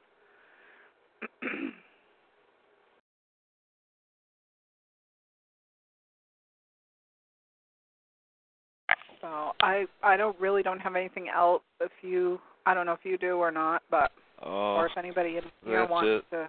yeah, I I don't have I don't have any of the list this this week, but uh, because I've been dealing with my own crises. Like I say, I I gotta move a dollar here to a dollar there to try to make my company look good next week. So that's that's the crisis on my mind. So so come back next week and find out if I if I still have a business or not. Yeah, it's like the uh it's like the sequel in a soap opera. Yeah, well, that's what it amounts to. We'll uh, Yeah. Tune in next week to hear the outcome of this scenario, right? Will uh, will Ginger still have rental properties, and will uh, Desert Pete still have uh, have any kind of a company or not? Uh, Well, my, to be my determined next week. one of the brainstorms I had, which I don't know if I brought it up here before or not, but I was thinking this could work was that what about, you know, like we moved over to the lower apartment and put a pellet stove in. Right now we have pellet shortages in Maine too because a lot of people were heating with pellets and they can't find them anywhere. They're like every day they go out on a search for pellets for their pellet stoves. But anyway, hopefully that'll ease off too because our temperatures have started to climb again a little bit. We were in the 20s today instead of the minus 20. So it was a lot better. People running around in sweaters now. It feels like, you know, it feels like spring almost. Well, so I was thinking if we heated the bottom apartment, we could renovate the upstairs where we had some damage and rent it, and then we'd have some income coming. But then we have to just keep the house warm too, but we wouldn't have to keep it as warm as if we were here. I don't know. I'm kind of just split on what what should happen next, honestly. Once you get to that point, I'm I'm sure you understand exactly what I'm saying. You get to that point where it's just like, okay, I'm just tired of thinking about it. Yeah. tired of Oh. even trying to think about it because when you struggle every day, you say, you know, what what is the point of this? Why am I doing this? Th- these crazy plates don't want to stay balanced on the stick. Right. Uh, yeah. you, you're constantly going back and, and having to fine tune it. Uh, you just can't get the right right rhythm here. And yeah, that's that's the trials of of business in this era. Uh, well, until uh, until God calls us home, that's what we got to keep doing to to keep food coming here. Yeah, thinking back of those expats over in in a foreign country, they had to have Yeah. gone down there with a lot of money because even in another country, you're still going to have the expense of food, food yeah. and housing. That's right. Yeah. And even if you were able to afford uh, a piece of property on the beach that already had a house on it, it's still going to require some kind of utility, and you're still going to have to feed yourself. And what are they doing for an income down there? And to say that they went to a foreign country and ended up doing nothing there, well, Yeah. now I'm afraid you're still dependent on your your investments you made back here in America. And if you're not monitoring those, that can change on you real quick. And Yeah. suddenly that that whiz bang gizmo that was paying you such a nice dividend is now a new buggy whip and is becoming obsolete because uh, Apple decided to make something different this time. Or they So, stopped making buggies. You know, So the buggy whip is now just a wall decoration. uh, yeah, Yeah. I mean, well, I'm seeing some of that too because when my husband was still alive, one of the things that we used to like to do was go to auctions to buy antiques and stuff and old things. We just liked them, you know, liked a lot of old things. Well, the value went right out of all that stuff because the next generation doesn't want any of it. They want uh, knockdown stuff from IKEA. That's what they want. So, you know, all that all that that could have been saved rather than spent on things that nobody wants now is kind of difficult. I think that the strategy at this point is downsize and downsize and downsize until you just have basically what you need to live and that's it. Well, I've we my my business partner and I have gone about as low as we can go here. Uh Got two plates in the cupboard and a quart of milk and that's it, right? you know, well, and it's Yeah, once you get to this level that things start breaking like our water line busting two times here in the last uh last month and then uh Yeah. oh yeah, yeah, since I talked to you last week. Uh I was gonna say I didn't My- think I heard about that one. my my old uh uh my Maytag refrigerator that I bought brand new in 1996 hasn't needed any servicing until now. When I'm down at the lowest end of the economic spectrum, the thing starts making such a loud noise you couldn't hear yourself talk in a in a conversation in the kitchen. So uh I figured, well, a house call way out here in the desert like that is going to cost me 200 bucks for the guy to show up, and then probably another 100 or 200 in parts. So I just gritted my teeth and started taking the thing apart and found once I lifted this cover off the back of the freezer, I discovered that the whole back section was was solid ice, ice or snow. So I thawed the thing out and realized that the uh, the wire connecting to a heater element that ran the automatic defroster, the wire had burned off, and so it was no longer defrosting. Okay, well, three hours of defrosting. Yeah, you're you're battling major snow back there. So I, uh, I had to defrost my refrigerator, so my fingers got numb. So. Yeah. N- Not that I need much sympathy from you, but uh, I was battling with some snow problems of my own out here. It was all in the back of the back of the freezer. Uh, well, I yeah, then and a lot up. of people don't realize that snow is an insulator. So it's like it's warm in there. If you have a heat source, it stays warm. It snow is an insulator. It's not always cold. Well, that was another in- problem I had was uh, the design of this refrigerator kind of circulates air from the freezer section down into the refrigerator, but it wasn't circulating stuff down to the freezer because the vent had frozen up with solid ice and snow. Uh, so I, shucks, I had to throw out two uh two quarts of half and half lately, and I can't afford to do that. Yeah. Uh, th- that's an awful feeling when when you you brew the cup of coffee you can at least afford, and then you go to pour the Yeah. cream in, and you suddenly see cottage cheese floating on the top of your coffee cup. Whoops, Yeah, that's not good. that is not good. That's not what I expected in the morning. No. Uh, and it's because the bottom section of the refrigerator was not staying as cold as it was supposed to. Why? Because the top end was just completely frozen over. Well, so anyway, online search for trying to match up the parts. It looks like it needs about $150 of the parts, which at least two of them it looks like I could do myself. So at least I save the expense of a house call out here. Yeah, you get one of those little uh dorm refrigerators and stick it there. Uh, Yeah, everybody. Somebody's saying we love our coffee. Guest number twelve. Yeah, we all love our coffee. We're like into our coffee. Well, yeah, but but And I I, put half and half in mine too, so I'm all for the half and half. I gotta have half and half of my coffee, or I can't drink it. Uh, I've got friends Yeah. that drink it black, and I cannot Ugh. stand that. That's yeah. Yeah, really. uh, that that that's as gross as steak tartare to me. Uh, no, you got to cook the steak for me to enjoy it. But uh, uh, well, uh, speaking of coffee, just thought crossed my mind. What's the strongest coffee you've ever tasted? Strongest? Strongest. I've been You mean what told type of- Turkish coffee is about the the strongest in the world. Have you met anything or had anything that is is block I'm blacker not a coffee connoisseur, so to speak. I mean, Oh, co- I've had different kinds, and I like dark roast. I like a, I like a good bold coffee. But as far as knowing where it's grown or all that stuff, I don't get into all that.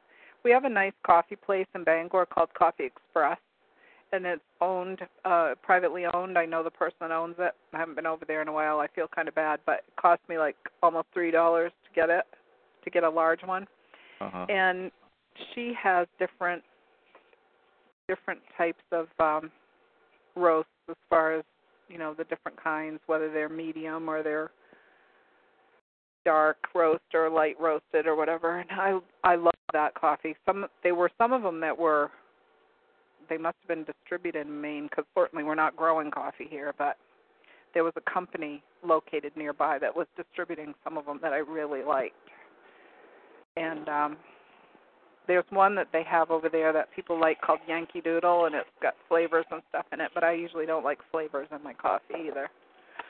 Yeah, because I uh, So uh I've never tasted Turkish coffee. It might be the strongest, but I I nominate Lithuanian coffee as a close runner-up. I Uh, like strong flavors. I like bitter, bitter flavors. Well, a lot I, of people I, don't like bitter. I like bitter. I'll drink uh tea and actually squeeze the tea bag in it, leave it in there, you know, until the bitter end. I uh I like milder coffee myself. Uh, uh Hawaiian is I like is bitter. nice and flavorful yet uh and not not strong. But man, Lithuanian coffee uh it's not so much the type of the bean that's the issue, it's the way they make it over there. They they grind the bean and then just throw the whole grounds into your cup of hot of boiling water. So the longer it sits there, the stronger it gets. And now you have all these grounds at the bottom of the cup. So once you get down to the bottom of the cup, you're now drinking Yeah. high fiber coffee. What's it? Somebody put in here Sumatra Dark. I don't know. Uh, some okay. Uh, as far as Starbucks, uh, that's fairly mild. Uh, very good. I, I I remember the the name there. I don't. Uh, I haven't been to Starbucks in a long time either. Uh-huh.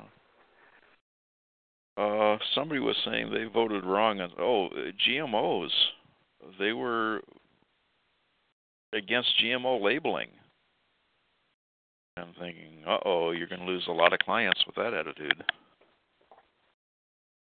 I try to stay away from anything cor- too corporate anyway. So uh, when I see everybody running around with Starbucks, I run the other direction immediately.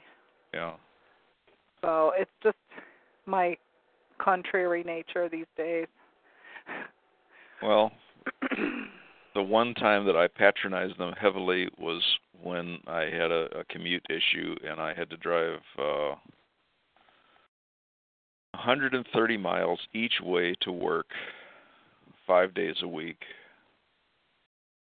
Uh and on the way home I had to have something to keep me awake and a uh a chocolate frappuccino whatever they call it did that. Uh, you drink one of those and you're awake. You're solid awake for the next four hours, and uh, and perfectly safe. Yeah, we used to joke. We used to joke about Folgers because we said, you know, where it said it was mountain grown, we'd go, it's mountain grown. You know, laying in bed in the middle of the night, staring at the ceiling. Oh God, it was the Folgers. You know, because Uh, that yeah. stuff would keep you awake all night. That was a very strong coffee. I didn't buy it too long because of that. I just was like, I can't be this wired in the middle of the night. I have to be, you know, I have to work. Yeah. so, yeah. Uh, there was another brand that I I fell in love with the first time I tried it, but then I found out that whoever the buyer is keeps shopping around for the best price, and he ends up with coffee beans from different parts of the world all the time. And that was uh, Yep. Chase and Sanborn. So uh, I if you lucked out and got a good month, it tasted fantastic. And then next month Yeah. it was battery acid because they just chose a different kind of bean. they weren't consistent Yeah. in their flavor. I just mostly buy Maxwell House coffee nowadays. Uh, I like uh, Don Francisco's Hawaiian Hawaiian blend is my favorite. We have, you know, in Maine, there's a lot of coffee drinkers. I don't know if it's because of the French people or what, but there's a there's just a lot of coffee drinkers, and and they all talk about how when they go down to Florida and they're traveling down the East Coast, as they get further and further away from New England, there's less and less coffee, and they're like, this isn't right. Where's the Dunkin' Donuts? You know, that kind of thing. Yeah. because people don't drink coffee as much as we Well, do. We drink it all day long. The cold we drink wa- it until bedtime. the cold weather has to be part of that. Uh, We drink it in the summer when it's hot. We drink it. the highest coffee consumption per capita per capita is in Sweden. So it's it's oh well, north, we've got a lot of Swedes here too. it's the the northern climates that uh, that just need to have a hot beverage all day uh, is the main thing. Well, it's certainly not just to keep warm because we drink it all year round, all day long. So it's like Well, when they say, you know, three or four cups of coffee a day, we're thinking, are you kidding me? I have it intravenously. I know it's it's how many it's not how many cups, it's how many pots. mhm. Exactly. Yeah. Pot or two in the morning and another one in the afternoon. So.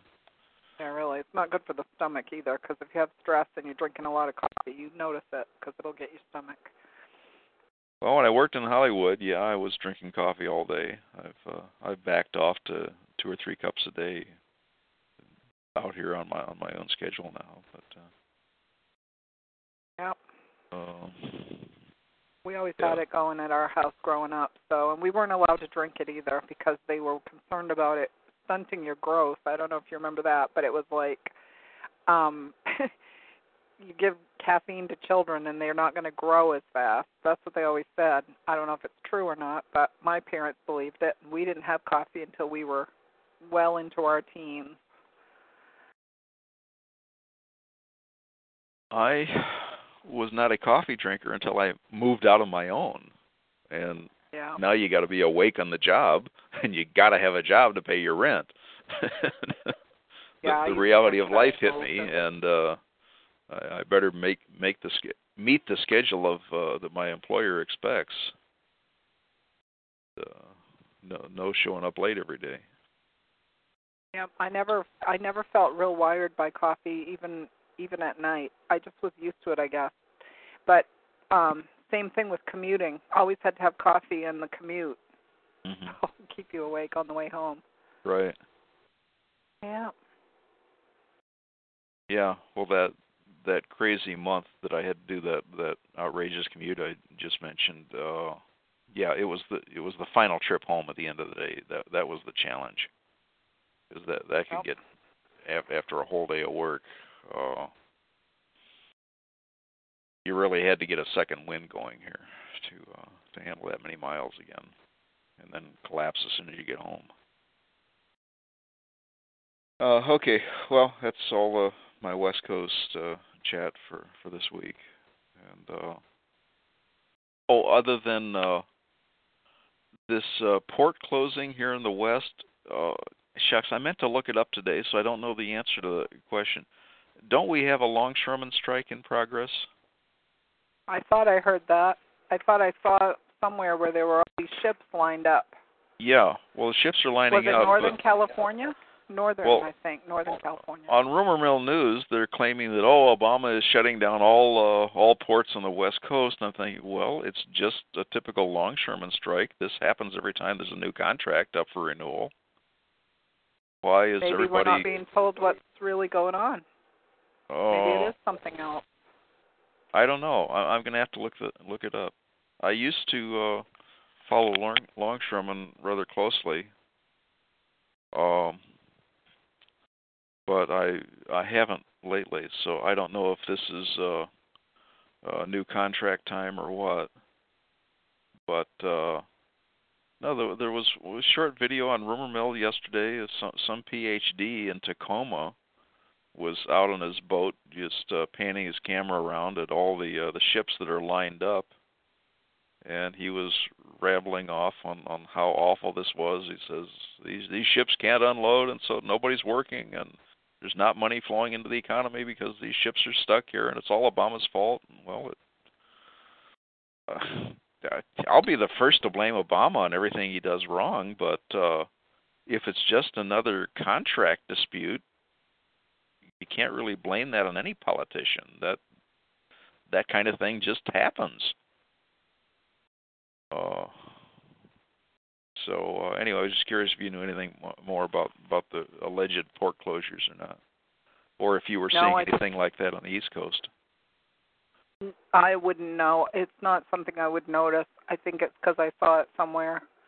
Probably the same, you know, I didn't look at it, but I saw a picture of the, all the ships Uh-huh. and I heard something about it, and I don't even remember where. Um, guest 12 is saying it's a backup at 24 ports. That sounds familiar. Hmm. Um, Okay. And Jameskin is saying that they're they're owned by China. The ports are owned by China. Um, I don't. I just it's not something I really look into that much, but I guess it's something else to look into. Like I put in the chat, I said it never ends. There's always something else to look into. But I'm sure if we start seeing shortages in the stores of things we normally buy, it's coming from the fact that that stuff is sitting there, not being unloaded. And I don't know how much of it's perishable either. Yeah. Well, if it's a uh, a contract issue, then I'd just say sit it out uh, and wait for things to get settled, and and they'll be back to work, and you'll start seeing Chinese junk on Walmart shelves again. Uh, I personally I have a lot of respect for the Longshoremen Union. It's about the only union I know of that's left where everybody in the union can afford to support its family the starting wage, longshoreman wages, is enough for a married man to keep his wife and kids fed. Yeah. You look at anything else, and oh, we'll start you at nine an hour, and uh, you might work up to a, another dollar raise uh, a year from now, or something stupid like that. You're not going to support a family, or buy a home, or maintain a car for nine bucks an hour. Not in the 2015 economy. Anywhere in Yeah, the country. I don't understand. I don't understand why these people don't realize that if they destroy everything, that they're destroying their own stuff. They don't see it that way, and I don't Well, know why they don't get that. It's a disconnect That's because it. you can't just have your beautiful house in the cul-de-sac with no economy operating. It's not going to happen that way. even where do they think they're getting their money from to be able to support their own lifestyle? Industries only boom when they can sell their widgets, and they have to have a wealthy uh, populace to be able to buy their widgets. So when Yeah, money they, is I mean, flowing I watch freely, the ads and laugh because I I see how foolish it is. They're advertising to people who could never buy it. that's it. Yeah. That's it entirely. Uh, and so fine. The the latest Rolls Royce now is what four hundred thousand dollars. Uh, I thought it was outrageous back in 1980 when a new Rolls hit the hundred thousand mark. Well, now they're half a million for a car, and we see exotic sports cars are well over a million. What the McLaren and such. Uh, no common punch a clock job is going to pay for anything like that. Um, yeah, the, the the CEO mentality is is atrocious, and that's what colleges have been turning out uh, for the last 20 years.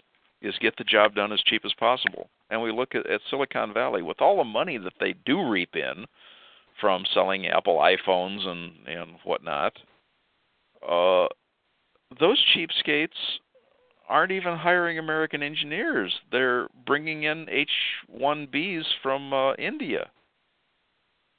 Uh, that was a headline lately. Uh, Southern California Edison was laying off their own American engineers and bringing in H-1Bs from India to do the same job for considerably less.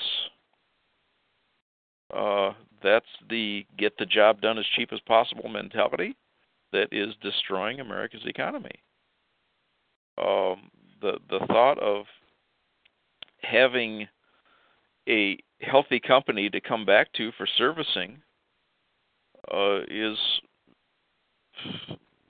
something they just don't think about anymore, or or Well, having see, happy employees. One of the reasons, well, one of the reasons I think that people should go back to the smaller communities and build those, make the smaller economy basically, is that it's stronger.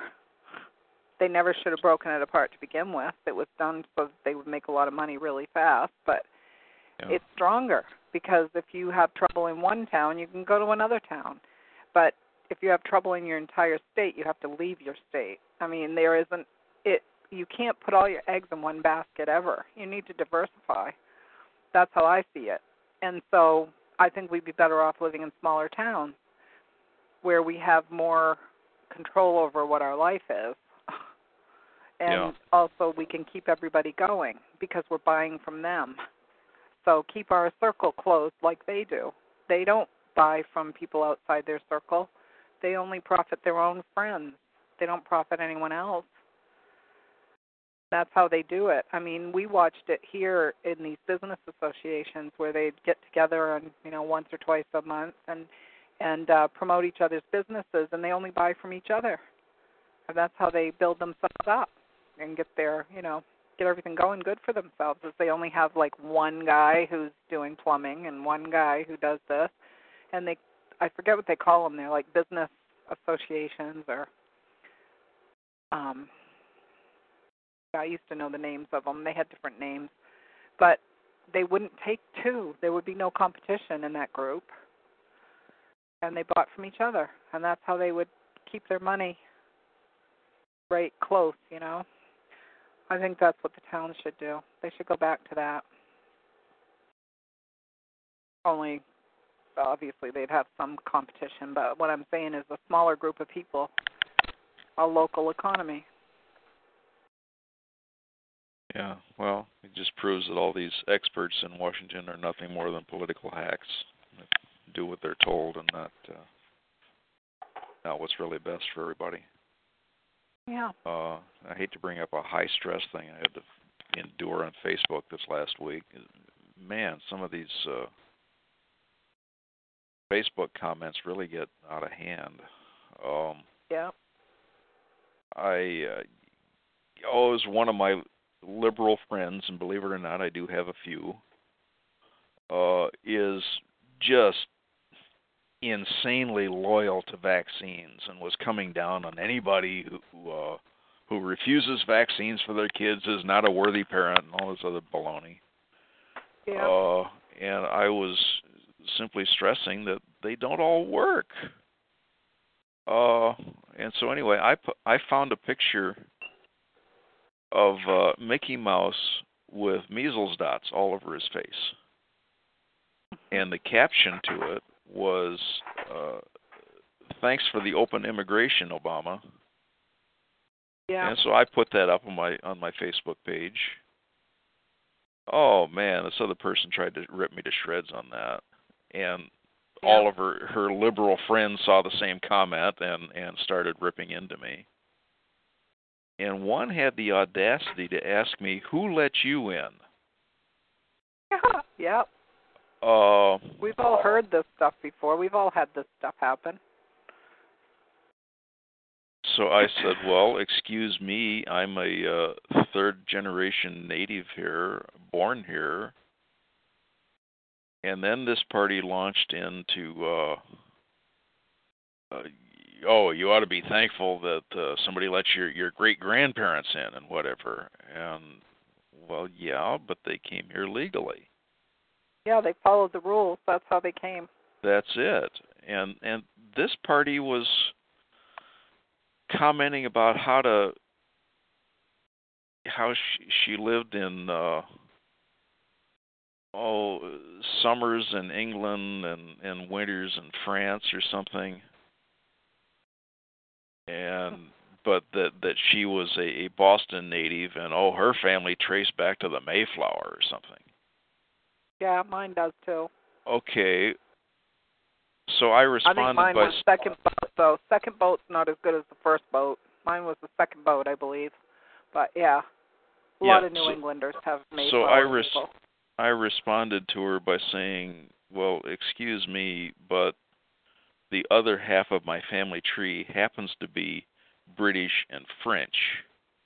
If you want to tell me to go back where I came from, do you really want me as your neighbor when you're staying in London and Paris?"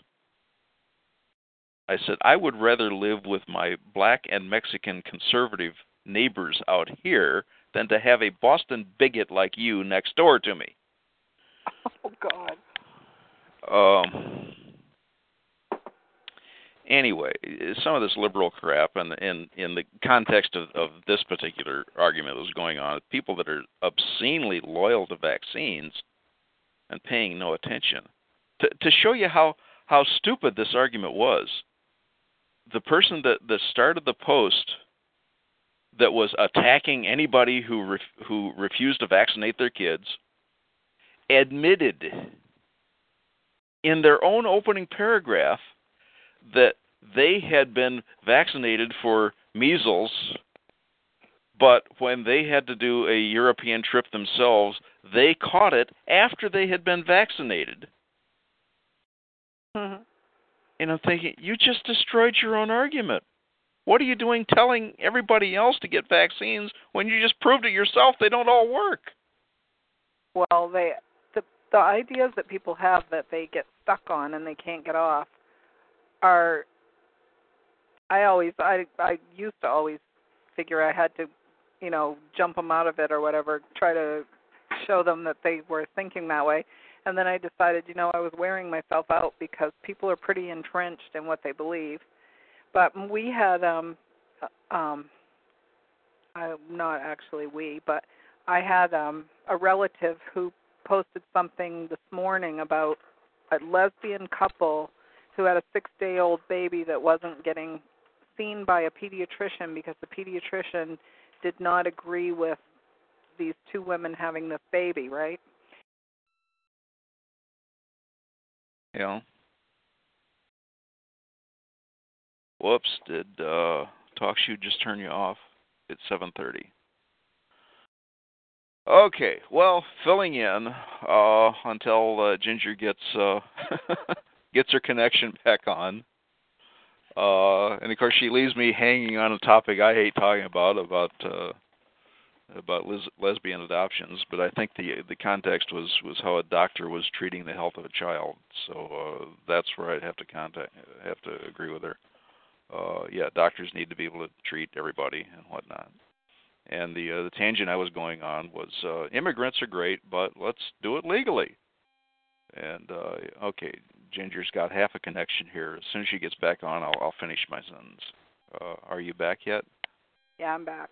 Yeah. Okay. The, the finishing my point, other than my my own uh, takedown of that Boston bigot, was that uh, I'm not against immigration. I said anybody who knows me personally knows that a few years ago I waited through nine months of immigration paperwork to help a foreigner come into this country. That particular foreigner had earned a master's degree in her in her own country, but there was no market for her skills in that poor country, but there was plenty of market for it in this country. Uh, so I helped that individual come through, and I had to wade through nine months of paperwork to get that party here. So I said, if I had to go through the paperwork, why shouldn't everybody else? Uh, so believe it or not, I actually a few people posted apologies back to me. They they thought I was against all immigrants. Well, no, I'm not. I'm not that big of an idiot. I just want everybody to do it legally. Yeah. Uh, I know someone right now that's um trying to get their husband legally admitted um from Italy. And you know, when they look at all this stuff going on, they don't think it's right either because they're going through all the roadblocks that they make, you know, for people to come. yeah, And they're doing it so that it'll be, you know, the right way. yeah. And they don't they don't understand it, neither do I. I don't get why they you know, make uh blanket excuses for people. It drives me nuts, but oh, Yeah, but uh this was a real long Facebook argument, and the the other direction they were trying to to deviate it was that well, but you're you're still against vaccines, and I no, I'm against vaccines that don't work. And oh well, then then why aren't you uh, insisting that all immigrants be be vaccinated? And I'd say what the my original post of the Mickey Mouse with measles pictures yep. Yep. was a complaint against Obama checking for nothing. I'm not complaining. I, I'm not saying that immigrants have to be vaccinated because I don't want to push that the something that doesn't work on them either.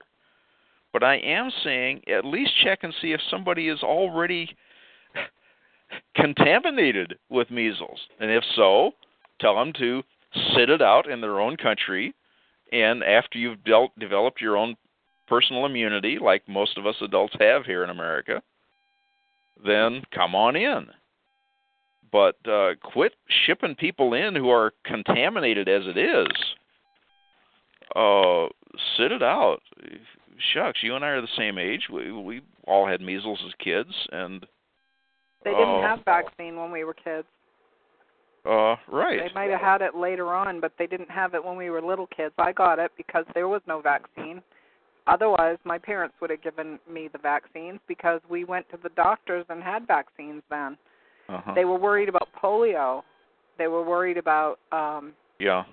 what was the other one they did? Um there weren't a whole lot of vaccines yet. The, a lot Well- of them were developed later. Smallpox was the other one.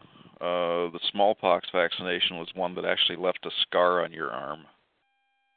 Yeah, I said the, I had the wrong thing the other night when we were talking about it. I think I was talking about the um testing for um it might have been TB or something. They used to test to see if you had it. Uh, that yeah, that's another test. And you know they stopped doing that. That was a test that we had working in schools. We had to have a TB test done every so often to make sure we weren't carrying it. And I don't think Yeah. they do that anymore either, and they should because it's still around. But this stuff that they're doing now is just like you know ridiculous. It's it's you know they're bringing the disease and then telling you you need a vaccine for it. They're making money on both ends of the equation, and I'm suspicious of it because they changed how they did things, and I I just got suspicious of all of it now. I don't trust them anymore. I took I took shots, like I said, I took that hepatitis B series. I took three shots for that, and just because I figured, you know, working in schools, you have a risk of coming in contact with kids' bodily fu- fluids. They could be bleeding or something. You're not going to you're not going to just not help that kid. I mean, they're like oh. your children when you work in a school. These kids are your kids. You're not going to leave them there to bleed. You're going to help them. And I figured it was a good idea to have something like that. So I took them, and I was so sick. You know, it was just I was just so sick from them, and I knew that something was wrong. And I mentioned it when I got the shots. You know, I was sick the last time, and I was sick. You know, I was sick every single time, and they were like, "Well, most people don't react to these shots." I thought, "Well, I'm not most people, I guess," because I got very sick after having them Oh. Oh. uh, for a day or two. I mean, it didn't last, but it wasn't like it's just a shot and you're gonna, you know, after your arm feels better, you'll be all right. It, I was sick, and I don't know, you know, to me, you're throwing that off when you're walking around with it. They say it's not true, but I believe it's true that you're throwing that off wherever you go.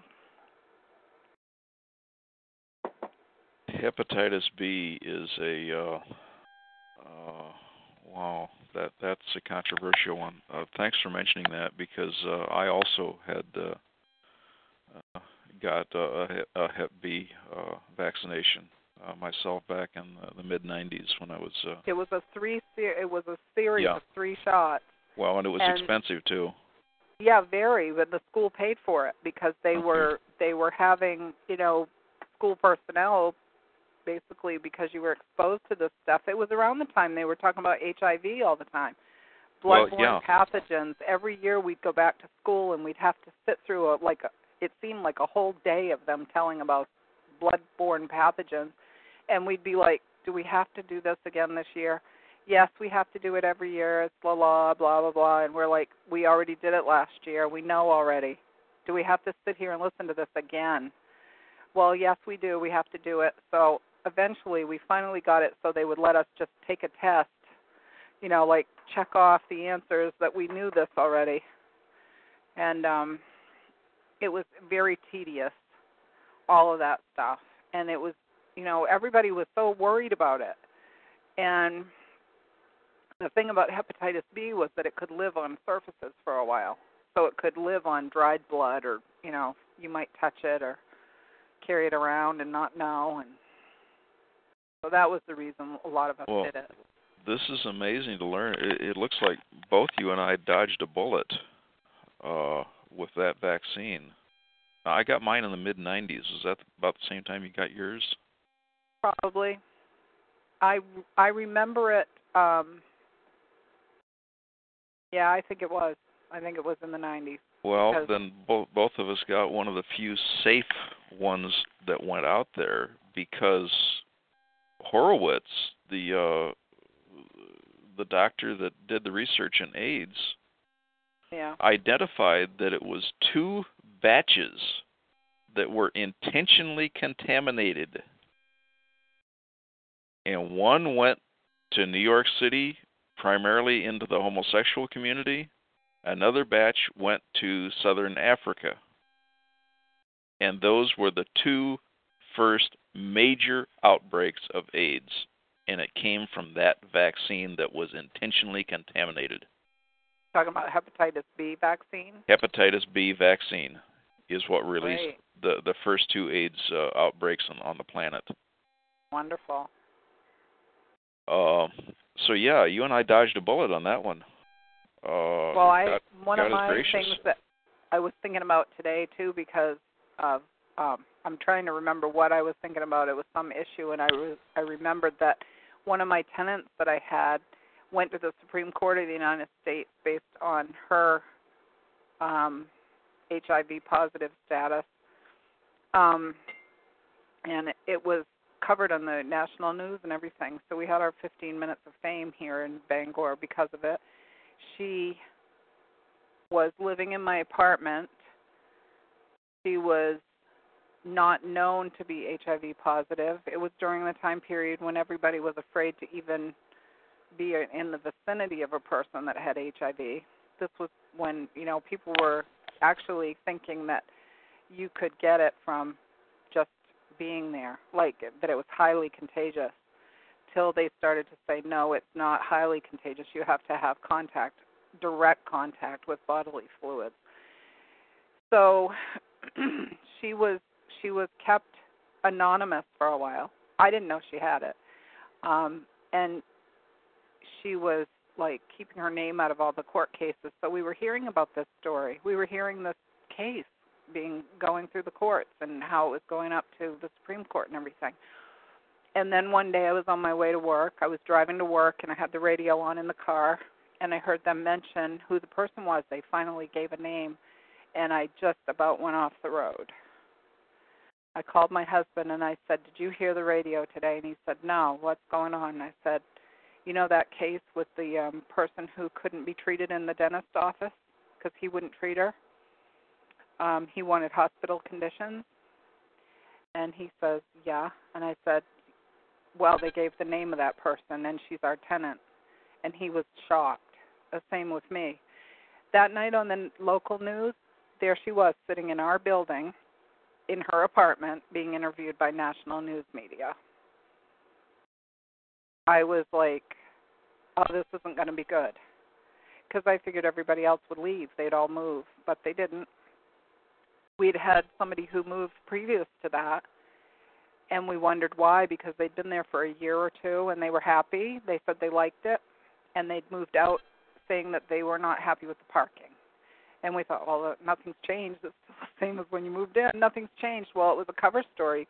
Those women that lived downstairs in the building worked for the dentist that had refused to treat this woman. They both were living in my building. And they couldn't say anything because of patient confidentiality. So they couldn't say, we don't want to live here because she's upstairs and there's a case going on because she was anonymous at that point. So we find out this later. So I'm thinking, you know what?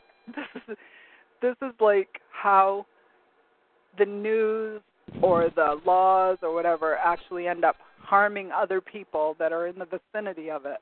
Because it certainly did because we lost rent right because the people left.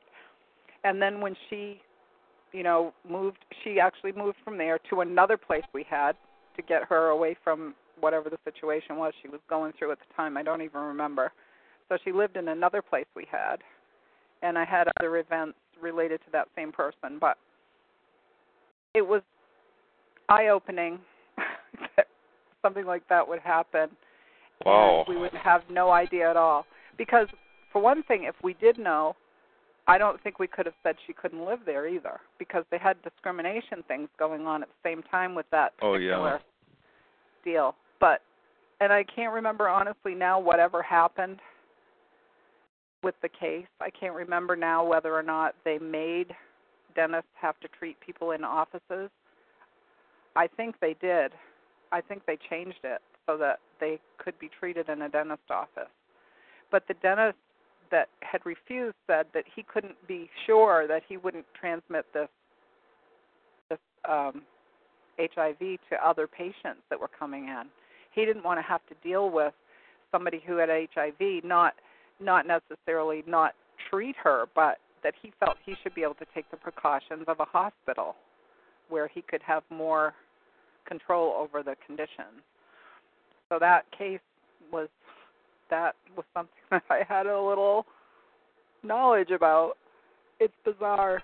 I mean, Yeah, really What are the odds that you would be so so closely involved with uh I'm telling you, it's like every single thing I can relate it to something. And I don't know if it's because I've just done a lot in my life or my family did or something, but uh, you know, people don't even half the time they think, "Well, you're making this stuff up." No, I'm not. You can go look her up. She was from Bangor. And that case was in the 90s, I believe.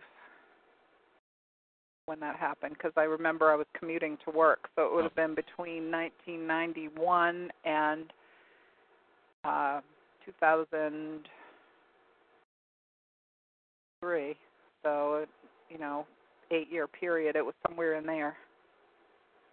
I think it was probably the mid 90s. back in my city days? Huh? Those were back in my city days. I'm thinking back in the 90s and such. But I mean, uh, do you remember hearing about that case when HIV was Yes. in the news every day Oh, about yeah, somebody that- who wouldn't be treated at the dentist? that that was many one of many uh, HIV stories that was just uh, saturating the news back in those days. I remember being really upset because I thought, how dare somebody go and take the national media in, onto my property to interview somebody about something like this? Because all I could think of is now that the other tenants know, they're going to want to leave. They're not going to want to live there. But they didn't. They didn't. Yeah. Uh, they didn't say anything about it. They didn't pitch a fit about it or anything. And I know that it, it was a few years before they started saying, no, you can't really catch it that easily they'd have to be living in her house and intimate to be able to get it. Yeah. Well, that that was the early days as we were all learning about it, and speculation was just running wild. Uh, but getting back to hepatitis B, the only reason I voluntarily asked to take it was that I was preparing for my first trip out of the country, and the place I was going was Lithuania, which was in only years, only a few years earlier, was behind the Iron Curtain, the part that we Americans never heard anything about. If it was behind the Iron Curtain, we didn't know how Russians lived or how eh, Lithuanians lived or anybody in in the the USSR. And I was going to visit somebody that I'd been writing to for some time. So I only knew about them from their letters.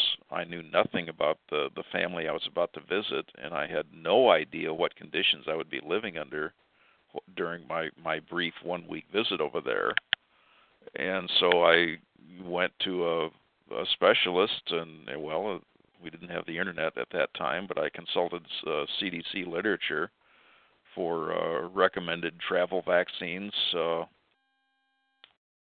in uh, in that part of the world, and hepatitis B vaccine was one of the recommended vaccines at that time. Uh, you're right; it does require blood contact or or intravenous contact of some sort. Uh, but it was my first time out of the country. I had no idea what I was going to, going to encounter. So Yeah. uh, I, I wanted to be prepared for the for the worst, and that's shucks. We all trusted vaccines then. We didn't have the the long list of of vaccine failures that we know about today. But uh, uh, we we trusted all of them, and oh, if if if the CDC recommends it, it must be good. Well, yeah, that's changed over the years. Uh, well, I'm glad we both dodged a bullet and uh, Yeah. and can sit here and Hopefully. entry. We don't really know though because stuff can lay there and wait for you later, right? Well, in my case, 95 to 2015, 95 to the, it's 20 years ago. The only health problem I've encountered is the thing everybody's listened to me he shows his blood pressure, and Yeah. even my doctor doesn't know why my blood pressure is that high. He's giving me the flimsy excuse, oh, it must be genetic because all your relatives are uh, have high blood blood pressure too. Well, that's true, but uh, some of them are married. Uh, some some of us are single, and I mean, a lot of different things in our lifestyles here as to what we're actually eating. Uh, I don't want to blame it all on genetics because some of my family does not have high blood pressure. Uh, so I can't can't blame it on genetics. Yeah. It has to be something in the American diet, but uh, I don't know what it is. Well, I think we're being poisoned from every direction. So Yeah. who the heck knows? I mean, our we are not the same. My doctor, the one that I liked, I had many different doctors because some of them died and stuff, so I had different ones. But the one I really liked the most, he said to me, he goes, "People are not. They think they're the same, but we're not. People are not all the same. Their organs aren't even in the same places." And I said, "Really?" And he says, "No, they're not." And he he told me that because I was having a lot of trouble with they thought it was gallbladder. It sounded like gallbladder at the time, and and um, they couldn't find it. And I said, "How can you not find it? What do you mean you can't find it?" He says, "People don't always have their organs in the same place. They you have these organs and they perform functions, but they're not always in the exact same place. individuals are individuals. And that's why you use your best judgment and you know, it's the same as with, you know, how do you know that your background of your family, you know, didn't have certain certain traits or whatever? Well, maybe you got some from your mother's side more than your father's side or something like that. But you're not all the same even in your own family. So we have um you know, we have DNA that that is the blueprint for who we are. And I think that the DNA is attacked constantly by all this stuff they do to us. Uh-huh. And that is why we age. That's what I believe. We age because our DNA is being destroyed, not because we're time is passing. Because our DNA is being destroyed. And if it wasn't, we probably would live forever. Because why would we break down? Yeah, there's something grinding away on all of us here. I just Yeah. glanced at the at the chat board and uh, uh guest 15 said check out NUCCA. Uh, do you have a web link, guest 15, for whoever NUCCA is? So I'll look at it after the show.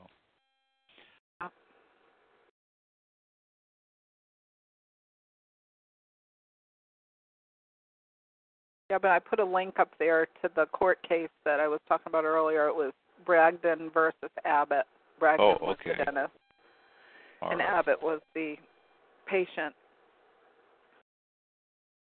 bookmark that and uh, And uh Sure. like I said, I found out after everything came out that those people that lived downstairs worked for the dentist, and that's why they left because they didn't want to live near Sidney Abbott. because they, I guess, didn't want to see her or whatever. I don't know. It wasn't. It wasn't uh about the fact that she was supposedly ill. She didn't show any signs of being ill. It wasn't. I think it was because they didn't want to have to look at her and stuff, knowing what was going on and not be able to say anything. So they left and made up something about why they were unhappy. Uh, guess 14 comment I don't understand. We're in Lithuania, Pete. Oh, because you were talking about Lithuania. They wanted to know whereabouts in Lithuania. Oh, where? Okay, typical chat board misspelling. Yeah. Um, I I did I had a whirlwind one week tour of the whole country, so I hit Vilnius and all the big things. I, the main town I was staying in was Mazeikiai. Uh, but I also visited the the port uh, Klaipeda and visited the uh, the Neringa Spit.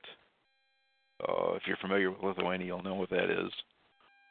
Uh, Maybe you should be writing your memoirs and selling them. Maybe you could get some money that way. and the uh after Vilnius uh the, probably the most uh beautiful thing in Lithuania is uh the Grand Duke of Lithuania and I forget what era that was but he built this gorgeous brick red castle on an island on a lake in Trakai, I think is the town. T R A K E I. And that's got to be one of the most romantic locations in the world because you can rent a sailboat and sail around the castle on this very picturesque lake. And it's a huge castle. I mean, it puts the Disneyland stuff to shame. This is a real castle. Uh, so I visited that. Um, uh, but no, as far as where did I was I specifically going? Uh, Mazeikiai was the town, which is kind of in northern Lithuania, and it's it's sort of an an industrial town, but uh, very enlightening trip to see to visit a country that had been under communist Russian rule for 50 years and just two or three years before I visited there, they had suddenly been granted independence, and they were their own standalone country now at last.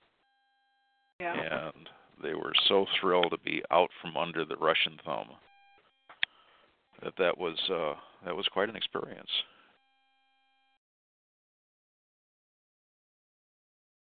Uh, write a Pete, write a book. Well, Yeah, I think it would spell. uh, about all my failures in life. Yeah, but uh, No, a book about your travels when you went over there.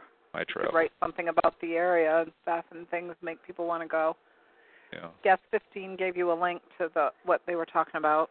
Oh, there it is. All right, I will uh, click on it now, and we'll uh, we'll take the time to read it after I'm I'm done yakking Yep. here on the on the show. Uh, thank you, 15. Um, well, life goes on. Uh, Yep. Oh, to get back to my thing that I got interrupted in the middle of with the Oh. Forced uh cutoff that I get after three hours, and I always forget because I'm always in the middle of something. But um, so my my relative, who's fairly young, she's like distant relative. She's like the daughter of a cousin of mine. Mhm. She had put on this this um news article that she saw about this um lesbian couple that had a six day old baby that the doctor wouldn't treat and she was incensed by it and one of her friends was incensed by it and she just wanted to know how these people could live with themselves and you know the doctor basically and i said why would you want to go to a doctor that didn't have the best interests of your child at heart i was looking at it from a different Yeah. direction well, because that's what it boils down to. Yeah. well, there's people arguing right now about whether or not doctors ought to be forced to treat patients, whoever it is, and and you know, I could I could say probably that you could force somebody to do it, but I don't see how you could force them to do it because actually what they're doing is they're giving you a service, and how how can you make them do it? And if you did make them do it because you know you make a law or something that says all doctors have to treat every patient, anybody that comes to their door, right? Then you don't have somebody who wants to treat you, so they're not going to put in the effort they should. So to me, there's like a relationship there with a patient and um, all the other things that people like to bring in as far as their viewpoints of, you know, whether or not there should be women living together raising kids or whatever it is, is beside the point of the doctor and the patient, which is the doctor and the six day old child. And I was just saying, you know, why would you want to force somebody to take care of your child that doesn't have your child's best interest at heart? I don't get that. And um there were a few other people who said the same thing, but it didn't sit very well. It's the same kind of thing. You can't really talk about this stuff with people on Facebook. It's just they want to tell you what their Yeah. viewpoint is, but they don't want you to say anything about what yours is. They don't want an argument about it. So that's okay. I'm just saying there's another way to look at it. And Yeah. yeah, I've seen some of these situations and I believe that people this is this is how I feel about this. It's very difficult to say even, but I believe that adults can choose their own life. They don't need to have somebody else telling them. So therefore, butt out. It's not the government's business. The other thing, when you get into the fact of people adopting children when they're gay, I have trouble with it. And it isn't because the people are gay and can't make their own decisions. It's because I saw children at school who had parents that were gay, and I saw what those kids went through. And to me, it's not right because they didn't choose it. And I just, it bothers me a lot because they didn't choose it. And yet they're put out there and ostracized in our society. I don't think that's fair to kids. So it isn't because I think that every gay couple or every person that has a different orientation in their life can't raise a kid because there's plenty of heterosexual parents that don't care about their kids and don't take care of them.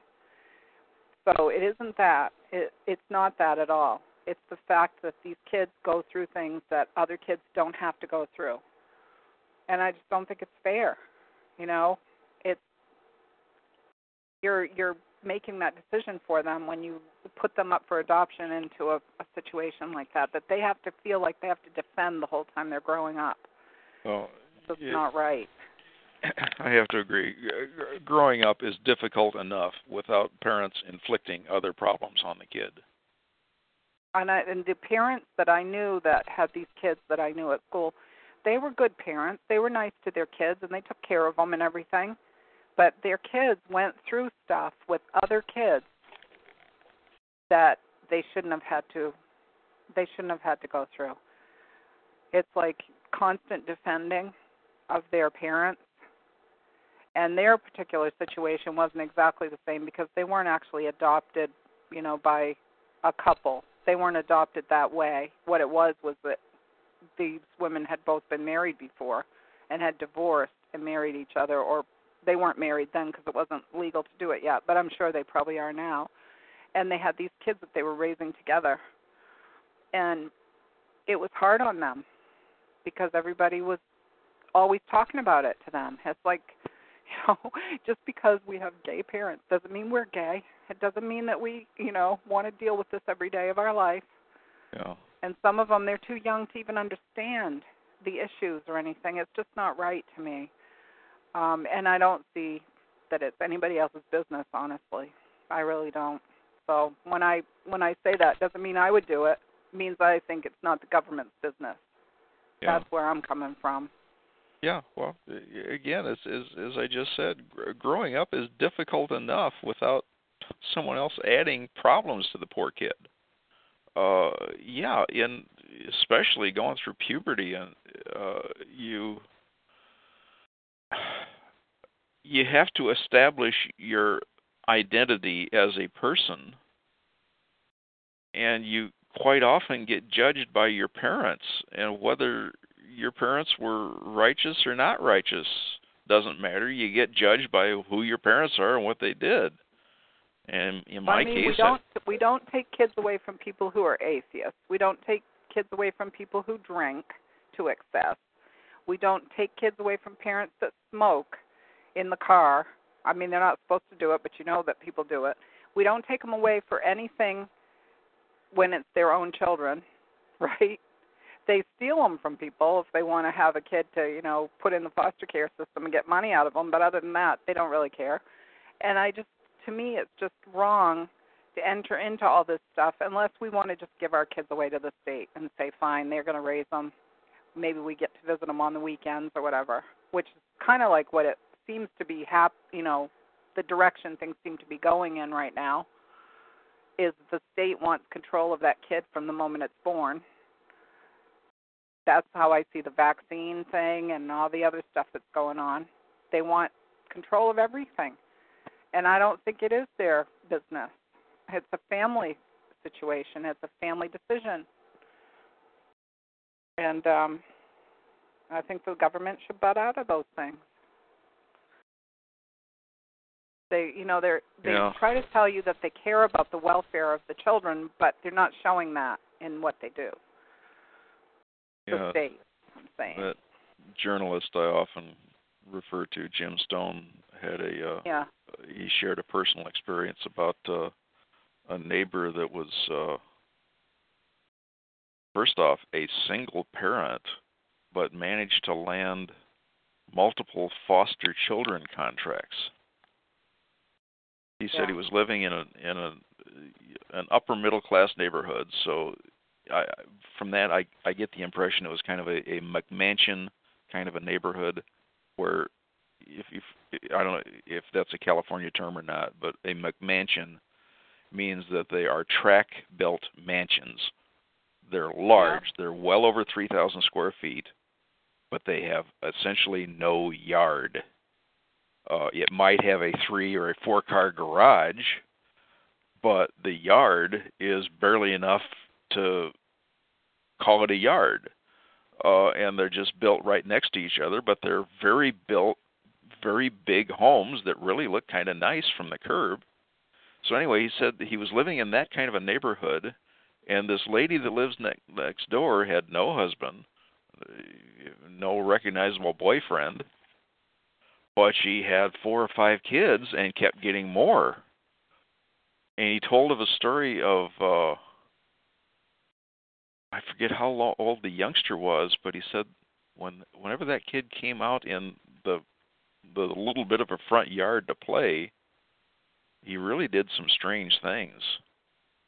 Uh like one day he came out just bashing this pillowcase on the cement. And he went over and talked to the kid and uh asked him what he was doing, and he said, "Yeah, uh, mom told me to get rid of these kittens." Oh god. He put some newborn kittens into a pillowcase, and mom told him to go out and kill them.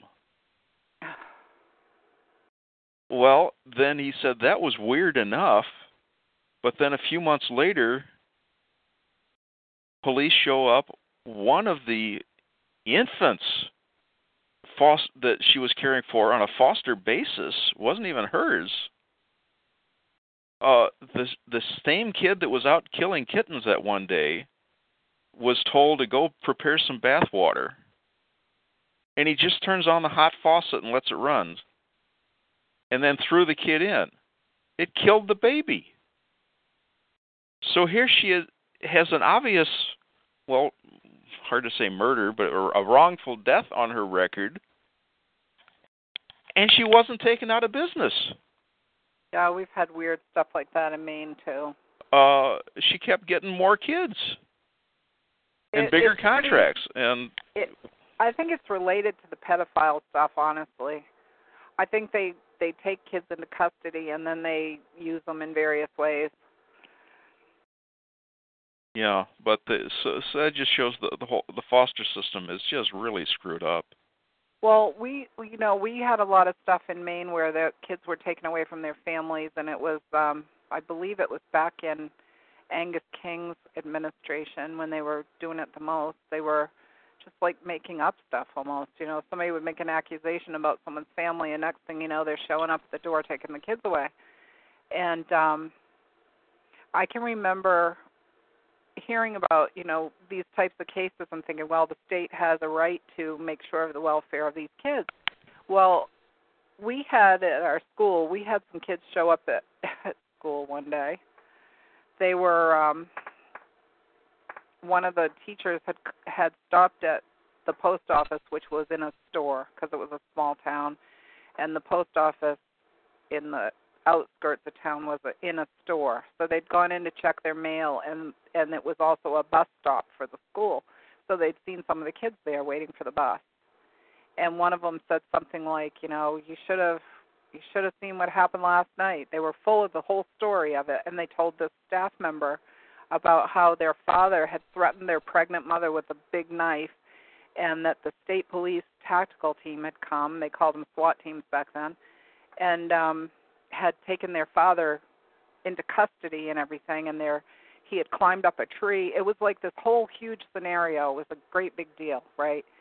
And so the the staff member comes to school before the bus gets to school before the bus and they notify the whole staff of this incident that took place the night before and so what are we going to do to help support these kids right? Because they've been through this traumatic experience.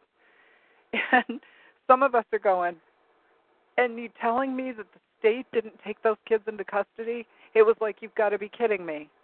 Wouldn't you think that would have been the first thing they would have done is taken those children out of that situation? But they didn't. They left them there.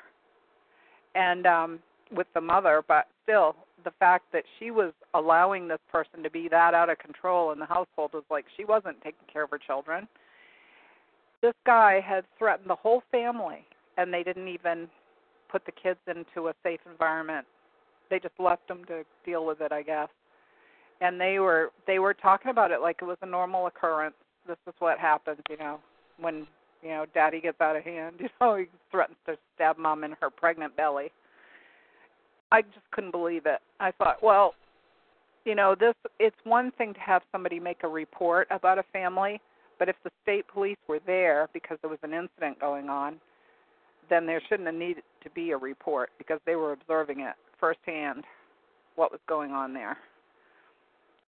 I don't know. I think they have something else running behind the scenes that we don't know about just from Well, the stories that have gone on here for years. It is in in all levels of government. As Abel Danger keeps talking about this new term, black hand, which I guess is just another term for the same shenanigans in the background that they've been talking about for years. Uh, and yeah, it's busy on local level, and Masons are part of it. They're not all of it. the uh, the secret society mentality has so many different special handshakes and splinter groups. You can't really hang it on one group. Uh, but it's uh, it's oh we're different. We talk different. We uh, Yeah. we have our we have our meetings and uh, and uh, and it's back to the just us uh, pun there. But we go on, uh, continue to practice the golden rule as best we can, and uh, That's what Anybody- I do, and I have nothing to do with these people. That if I know what they're up to, I just walk away. I don't want anything to do with them, and I'll tell them right to their face too. I'm sorry, I don't like what you're doing, and not going to participate in that. And they're like, "What?" Well, you know, you get an inkling of what's going on in the background. You start figuring out that there's some other stuff going on because of whatever they say or how they act in public or whatever and um the facebook thing is really you know that's one of the reasons why i look at them every so often because i want to know what they're up to and who's their friends and what they're talking about because they're open about it they don't see that that there's any threat from anyone. They feel like they're entitled to their elite position. So they're like untouchable. Yeah, and um so they just they expose them themselves by doing that so. Yeah. Uh, so here I, I just said that Masons are not the whole problem, but they're sure a lot of the problems because something I just learned recently in a passing comment where things suddenly pop up at conversations at times that the person knew for years and never had the reason had a, had a reason to tell you. Uh, I yeah just learned recently uh, where somebody was uh, oh, visiting the the cemetery at my old hometown that I town where I grew up in, and the the, the town cemetery just outside of the edge of town. He was wandering through and looking at uh, at gravestones and found the gravestone of the banker that stole my grandfather's farm, hmm and it had a huge Mason's uh, obelisk on it. i'm sure Uh, yeah. What does that tell you? So uh, see them all over the place in the cemeteries. It's the, the basically the uh, people that ran the town. yeah, Yeah, I have I have some of those in my family too in the background. hmm Go and visit the old cemeteries and you see them. Yeah. yeah. But Masons kind of, some of them at least, they not very public and do their dirty work in the background. You don't know what they were ever involved in, whether it was pedophilia or Yeah. nothing, Eh, or maybe they just did it for for ordinary business. I don't know. I sure can't judge judge all of them, but uh, but when you see somebody that you know was evil evil enough, and what my grandfather's farm was stolen back in what the 30s, so we're talking 80, 90 years ago. Uh, and some of the details on the confiscation are only showing up 70 or 80 years later. And as I'm learning little bits and pieces, and this is the 30s, the Depression era, and lots of farmers lost their farms, but not all the farmers. Some of the farmers made it through. Now we can hear a lot of old war stories of, oh, well, I planted wise crops or I knew how to irrigate or something. They all want to take credit for making it through the Depression and saving their farm. I can't believe it was always that the case.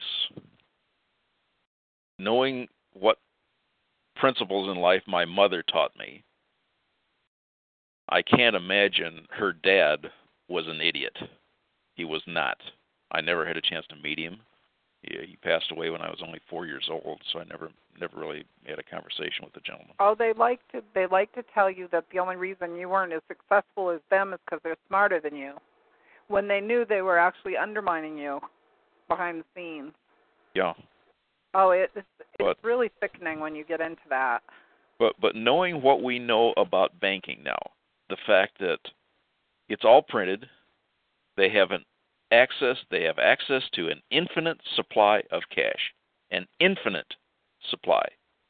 Yeah. And again, my grandfather lost his farm in the 30s. Well, when did the Federal Reserve Act kick in? 1913. Okay, the Federal Reserve policy was in progress when my father's farm was taken. The banker refused to refinance him. Yeah. Whose fault is that? The year that happened to be a drought and his crops failed, so he he couldn't make his annual payment, or was it the banker's fault for not refinancing him? My case is it was totally the banker's fault. That moron could have gotten an infinite amount of money to refinance my grandfather and leave him with the farm. No, he took the farm. Yeah, well, that's the collusion they do behind the scenes. Yeah. And how many other farmers got hit with the same problem? Well, we know from G. Ed Griffin's book, the whole depression was caused by bankers pulling cash out of circulation, pretending that, oh, there's no money to loan you because we don't have enough depositors. And oh, the money just miraculously has disappeared out of out of our economy. Baloney! You thieving bankers took it out of the economy, is what caused it, because you wanted to go stealing every farm in the country, Yeah. and eventually set up your own corporate uh, mega farming uh, systems, or or whatever they did with the land that they took.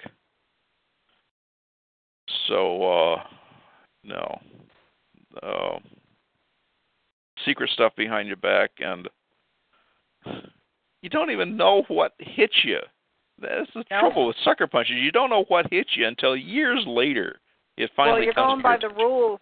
You're going by the rules they're telling you, but they have a different set in the background. Yeah, So you you think you're operating under the same system, and you're not.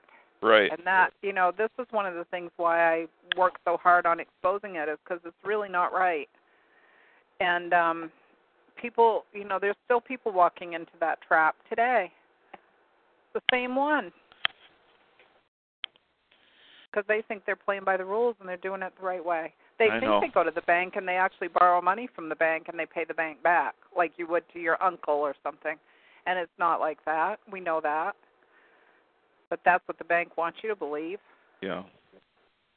Well, I'm still living on the the naive assumption that America does have a premise of a, of a good economy that people should be able to buy stock in their friends and buy stock in a in a business venture and and help it grow with uh, concerted effort.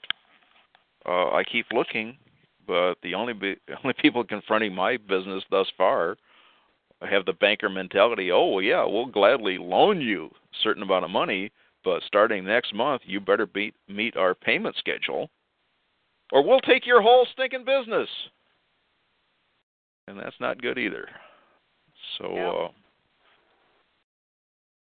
but there are businesses that uh, luck out and they do manage to get their cash flow going fast enough and they manage to meet the banker's demand.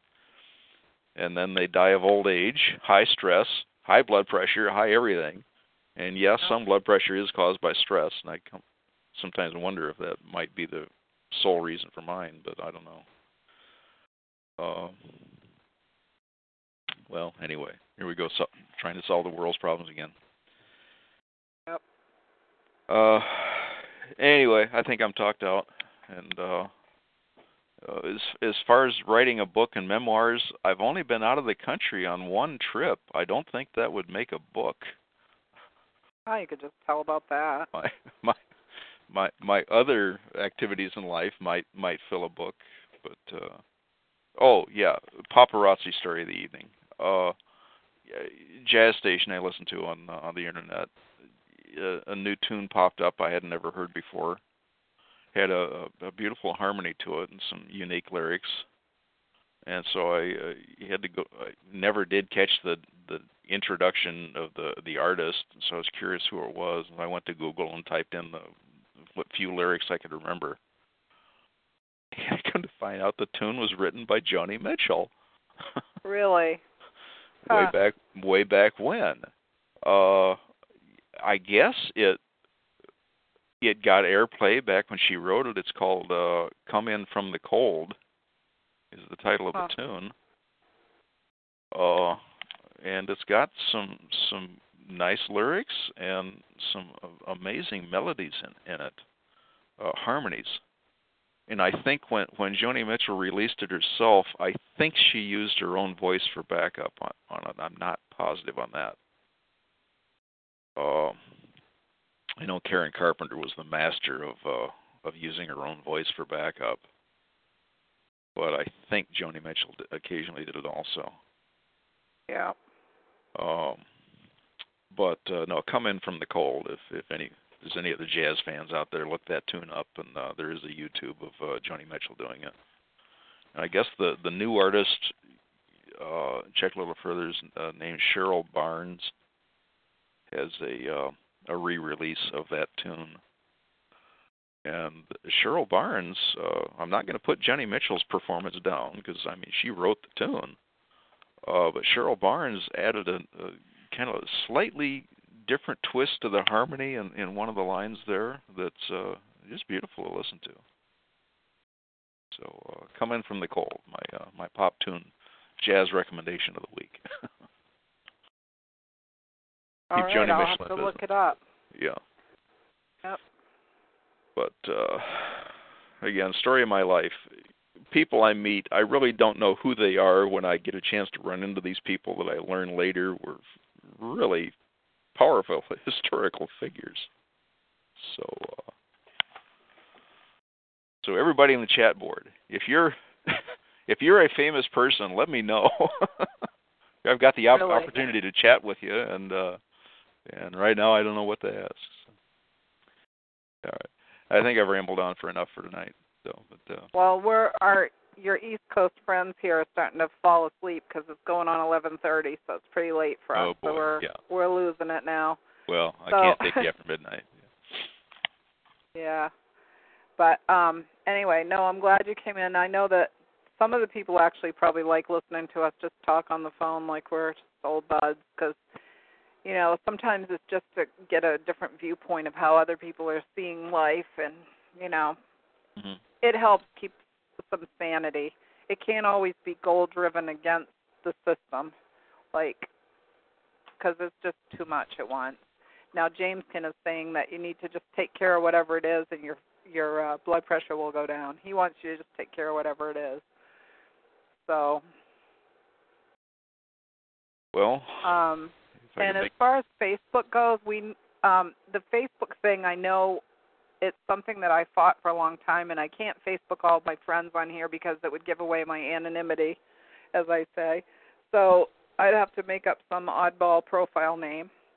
But um as far as using it within your own areas with people that you know or your family and friends, I think it's got some um potential for helping and yes, I know that they watch everything and they know everything you do and say and think and all your information and it's all out there and we have no privacy anymore. But um yeah, uh, Facebook gets a little awkward at times when because we all have both di- directions. you yeah, know. we all have different friends and with different topics and to simplify it, some of our friends can be quite conservative and some can be quite liberal. Yeah. Uh, and when you're talking to them face to face, you know how to talk to them intelligently, and you never really have a fight face to face. But if you're in a if you're always in that mixed environment, well, now you got to temper what you say in each direction, uh, and it can come off wrong. I mean, the, this one person I had the argument with, well, it was her husband is one of my conservative professional associates, and strange situation. He really married this hyper liberal woman who somehow or another ended up on my Facebook page and now she's pointing out this liberal extremist stuff that some that just angers the daylights out of me but I try to temper my comments but uh but yeah things I don't talk about politics on mine very seldom. I will put like information out, but I don't want to have arguments about politics because uh, it's just not worth it to me. yeah I'll Well- talk about it in real life, but I don't want to be talking about it on Facebook. we're intelligent enough to know that there's criminals on both sides of the spectrum, so it's not a liberal versus conservative argument. It's a responsibility issue, and uh, each side needs to show responsibility. I mean, liberals are welcome to support poor people. I'm all for that. Uh, conservatives, I'm I'm all for responsibility and accountability too. Uh, you, just get extremists in in both realms that want to rip everything apart or or turn us into a Nazi government, then who wants to go either either of those directions? So, uh, yeah. Uh, well, anyway, nice to be among friends here uh, each week. Yeah, that's how I feel too. Definitely. Yes. Thanks for everybody's comments, and I'll have to speed read them after we shut off here. But uh, that's it from the West Coast for me. We'll sign off and let, let you close off then. Okie dokie. See you next time. Okay. Bye for now. Okay. Bye for now. Okay, chickadees. You know what that means. Time to get off the computers and for us East Coasters, probably go to bed. All right. Um, yeah, individuals are doing things, name them. That's what I said in the chat. We need to name the people we need to hold them accountable for what they're doing. If you see it, say something right then. And I don't mean calling up somebody, I mean tell them right to their face. Okay? Anyway, thanks for coming tonight. Thanks for hanging in there so long. Thanks for calling in, Desert Pete. Thank you for all the advice from everybody, health and everything else. And um, tomorrow morning, Aroostook Watchman, 8 o'clock, if he's on, and 9 o'clock is Roger Eck, the Northern Maine landman. And Wednesday night at 9 o'clock is um, Dottie's Talk Shoe Maine Exposed with Lise DuPont and um, a lot of times other people, Phil Merletti there and Leon. And um, we'll just keep sharing what we know, and hopefully, if we have anything we can add to it, that just makes it stronger. So hang in there, and uh, good night. Hello, it is Ryan, and I was on a flight the other day playing one of my favorite social spin slot games on ChumbaCasino.com. I looked over the person sitting next to me, and you know what they were doing? They were also playing Chumba Casino. Coincidence? I think not. Everybody's loving having fun with it. Chumba Casino is home to hundreds of casino-style games that you can play for free anytime, anywhere, even at 30,000 feet. So sign up now at ChumbaCasino.com to claim your free welcome bonus. That's ChumbaCasino.com and live the Chumba life. No purchase necessary. VGW. Void were prohibited by law. See terms and conditions. 18 plus.